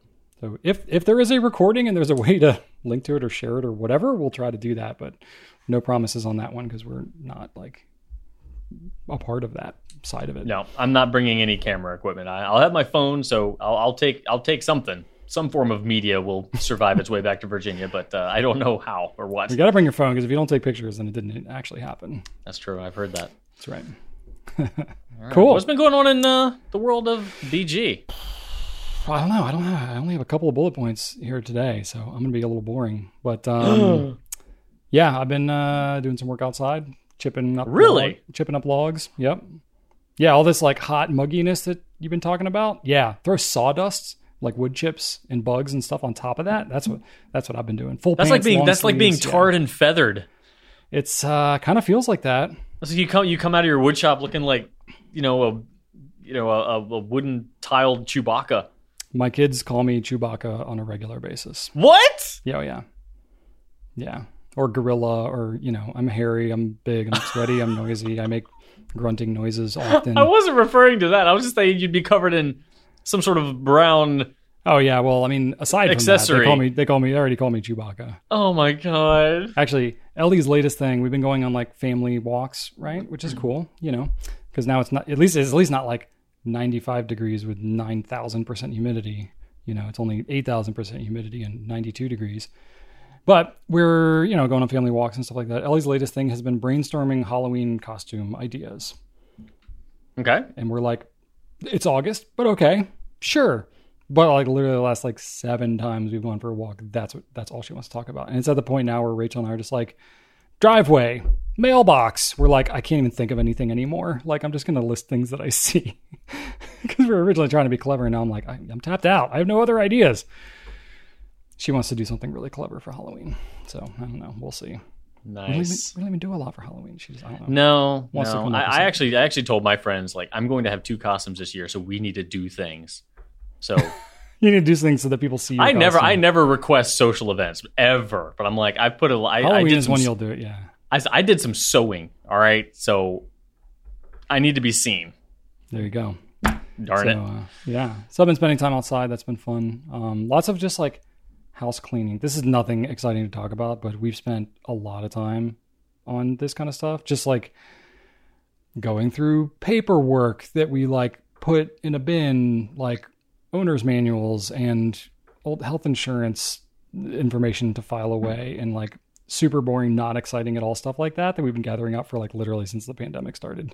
so I have like bins and bins and bins of paperwork and stuff like oh, that. is th- is that why all those letters finally made their way over to the office? Yep. Yep. Ah, As part of that. So just like, yeah, Ah. we're, you know, we've been doing the COVID life thing and all this kind of stuff. And it's just like, we're just really getting sick of like all this stuff that we haven't wanted to deal with. I'm like, oh, okay, it's finally reached a breaking point where I gotta do something with all this stuff. So it's been a considerable amount of time just reorganizing and going through just stuff, lots of cleaning and, you know, taking stuff to Goodwill and all that type of stuff. So anyway, we're doing lots of that, which is not exciting at all. Um, getting the kids ready for school, school supplies, shopping, and stuff like that. But this is, you know, this is our last last year with an elementary school child. So it's kind Oh of my a, gosh. kind of a thing now. Yeah, our kids are. I don't know what happened. They're just growing up pretty fast all of a sudden. So yeah, we still have a little bit of like the glue sticks and all that type of stuff. But now, like, I mean, Joseph is in middle school and he's doing like pre-engineering classes and he's in like high school math and all this kind of stuff and i'm like i can't even help the kid in this stuff anymore because i don't remember any of it and it's all different than when we did it so it's like all right well good luck man what do you need school supply list oh a notebook and some pencils and your laptop. Okay. Well good luck with that. So yeah it'll be interesting. And then uh, my niece and nephew just started school uh, this week and they're in like kindergarten and first grade. So it's like they're doing the whole like pokemon backpack and the whole thing and Yeah. i'm just looking at that and being like oh my kids are less cute than that but more reasonable as humans to talk to Yeah, and There- help the- that, things. that that's that's how it goes, and that, that's always how it's gone. Yeah. It's like you, the younger your kid are, the cuter they are. The you know yeah well they have to be because they're absolute But then- monsters Like, exactly just- exactly. But but then the more you're able to reason with them, like oh my gosh, it makes things so so much more easy. yeah exactly I will. I always tell new parents like there will be a moment where you realize that your child listened to reason, and it will be one of like the milestone moments. Like for us, the first milestone moment was being able to take the kid to a restaurant, and we actually ate dinner out with him and his little carrier, and we just looked at each other like, "We're gonna make it. We're gonna do it. This is gonna be okay. We're gonna be. This is gonna be that's okay." right that's right And then, like, you know, we have those moments. Like, that's one of them. And then there's that Mm. other one. Of course, there's the moment where they actually recognize you and smile. You're like, oh, okay. I have a connection with you. This is to be okay. oh you're going and way then- back now yeah yeah And then, and then there's the moment where they, like, listen to you. You're like, hey, no, you can't do this because it's unsafe. They're like, oh. And you're like, oh, oh, what? Did you just. Was I just able to explain why I can't let you do something because you'll get killed doing it? And you listened? Oh my God. Like, and they're like that makes sense yeah oh my God. What There's an hope. amazing, amazing day that was. Yeah, we had, we had something recently. Like I, you know, I you hear about all my adventures. Like we're running the business and doing all this and taking care of the house and doing all these crazy projects. like I don't mm-hmm. rest basically at all. Like my version of rest is out there like chipping up logs and stuff like Oh, that. I know. That is You're how insane. I rest. So it's like that's just how I do it. And I think Rachel told me I think it was just a couple days ago. you know, I was like heading outside and doing something, and Rachel commented that Ellie just out of the blue was like, "Wow, Daddy works really hard, doesn't he?" And I was just like, "What?" Like, well, I feel so seen. Like my kids will like realize that like I'm not just like eh, around whatever you know i'm like no i'm like actually doing stuff you know because like this past weekend literally was like sorting out paperwork and you know we have on our stairs we have like oak our house is from like the late 90s so like golden oak everywhere right so it's like we have oak handrails on our stairs and it's been you know like a while since they've been cleaned so they get that like hand like gunk like kind Oh, of yeah. dark Oh, like yeah. hand gunk on them Mm-hmm. and it just happens slowly over time. And I just looking at it, and I was like, oh, I've just been looking at it every time I go up and down the stairs. I'm like, God, those are disgusting. I want to clean those.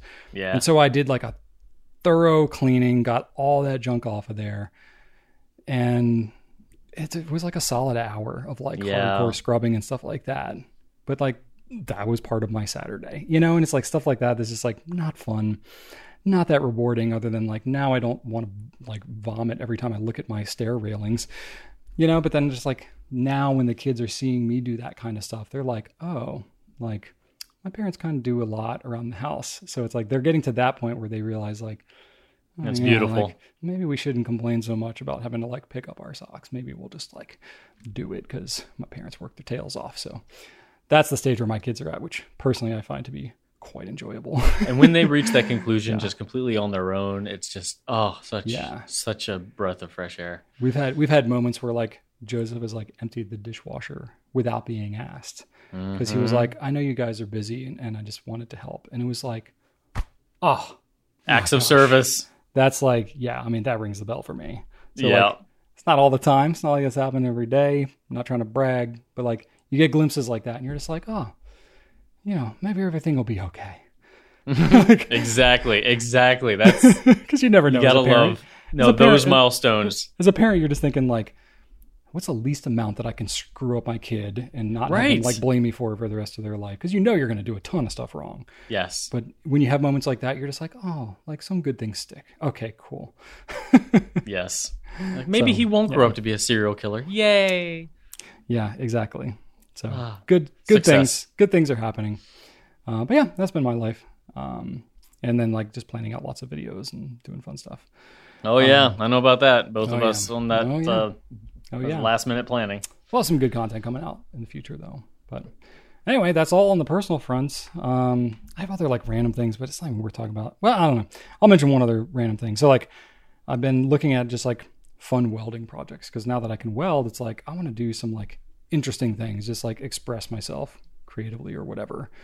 Which I'm not doing. I don't, I don't get a whole ton of time for that kind of thing, but I'm like thinking about a lot of projects. So one of the things I want to do is like weld um, like chain. So you get like, you know, like steel chain and you can like weld it weld the links together and you can make like mm. cool shapes or do that kind of thing. I don't know why i want to do it. Aesthetically i don't even really like it because it looks so like weird kind of industrial. It's not really my vibe.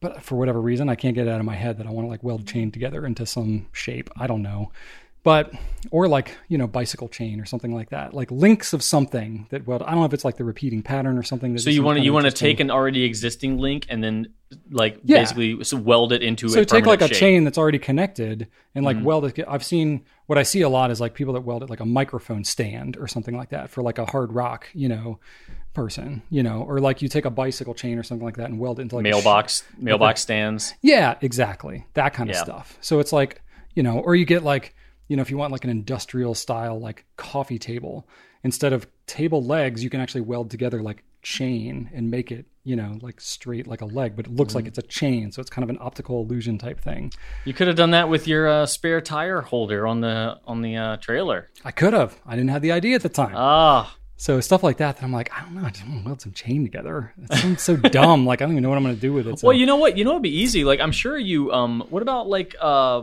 um, do you have ladders stored outside your sheds anywhere, or are they I all do. inside? no, I have some ladders outside. So so ladder hooks. You know, hook them to the There you go. Yeah, the the side of your uh, shed. Some like chain, you know, permanent J hooks. there you go. Okay, I could do that. But what I learned, so like a lot of the chain you buy is um, like zinc plated, so it's like Uh-huh. a shiny thing. But um, I mean, you can weld that, but zinc is not great and it's kind of toxic when you weld it. The gases from it, so you want to actually remove the coating. And I was proud of myself because I was like, I had the cognizance first of all to think about that um, before like welding toxic fumes and breathing it in. Um, but I was also like, how do you remove zinc because it's like normally if i'm dealing with like flat bar stock or something i can like grind it away or whatever but it's like a chain that's a real pain i was like how do you remove zinc plating from a chain super easy you just soak it in vinegar like white vinegar for 24 hours and it just eats away all the zinc coating and you're just left with the raw steel chain and i was like Vinegar is kind of cool. amazing. vinegar can do a lot It really can. and it also smells just awful. Rachel and I both hate the smell of vinegar. So she wanted like nothing to do with me when I was working on that. But anyway, I soaked the chain. I got raw steel chain now, ready to weld up some things. There we go. So I don't know. It's dumb, but that's my project. it's not dumb. I don't know. I feel like it's dumb, but I can't get It's it. pra- out of my no, head. it's, it's it's still it's not, it's, it's just practical uh, practicing. You want to just kind of keep on doing your thing. Yeah, yeah. So anyway, that's my weird project at the moment. I don't know if I'm going to do anything with it. We'll see. But I have the chain, so we'll see. All right, um, I've got a couple of company updates, and then we'll wrap this sucker up.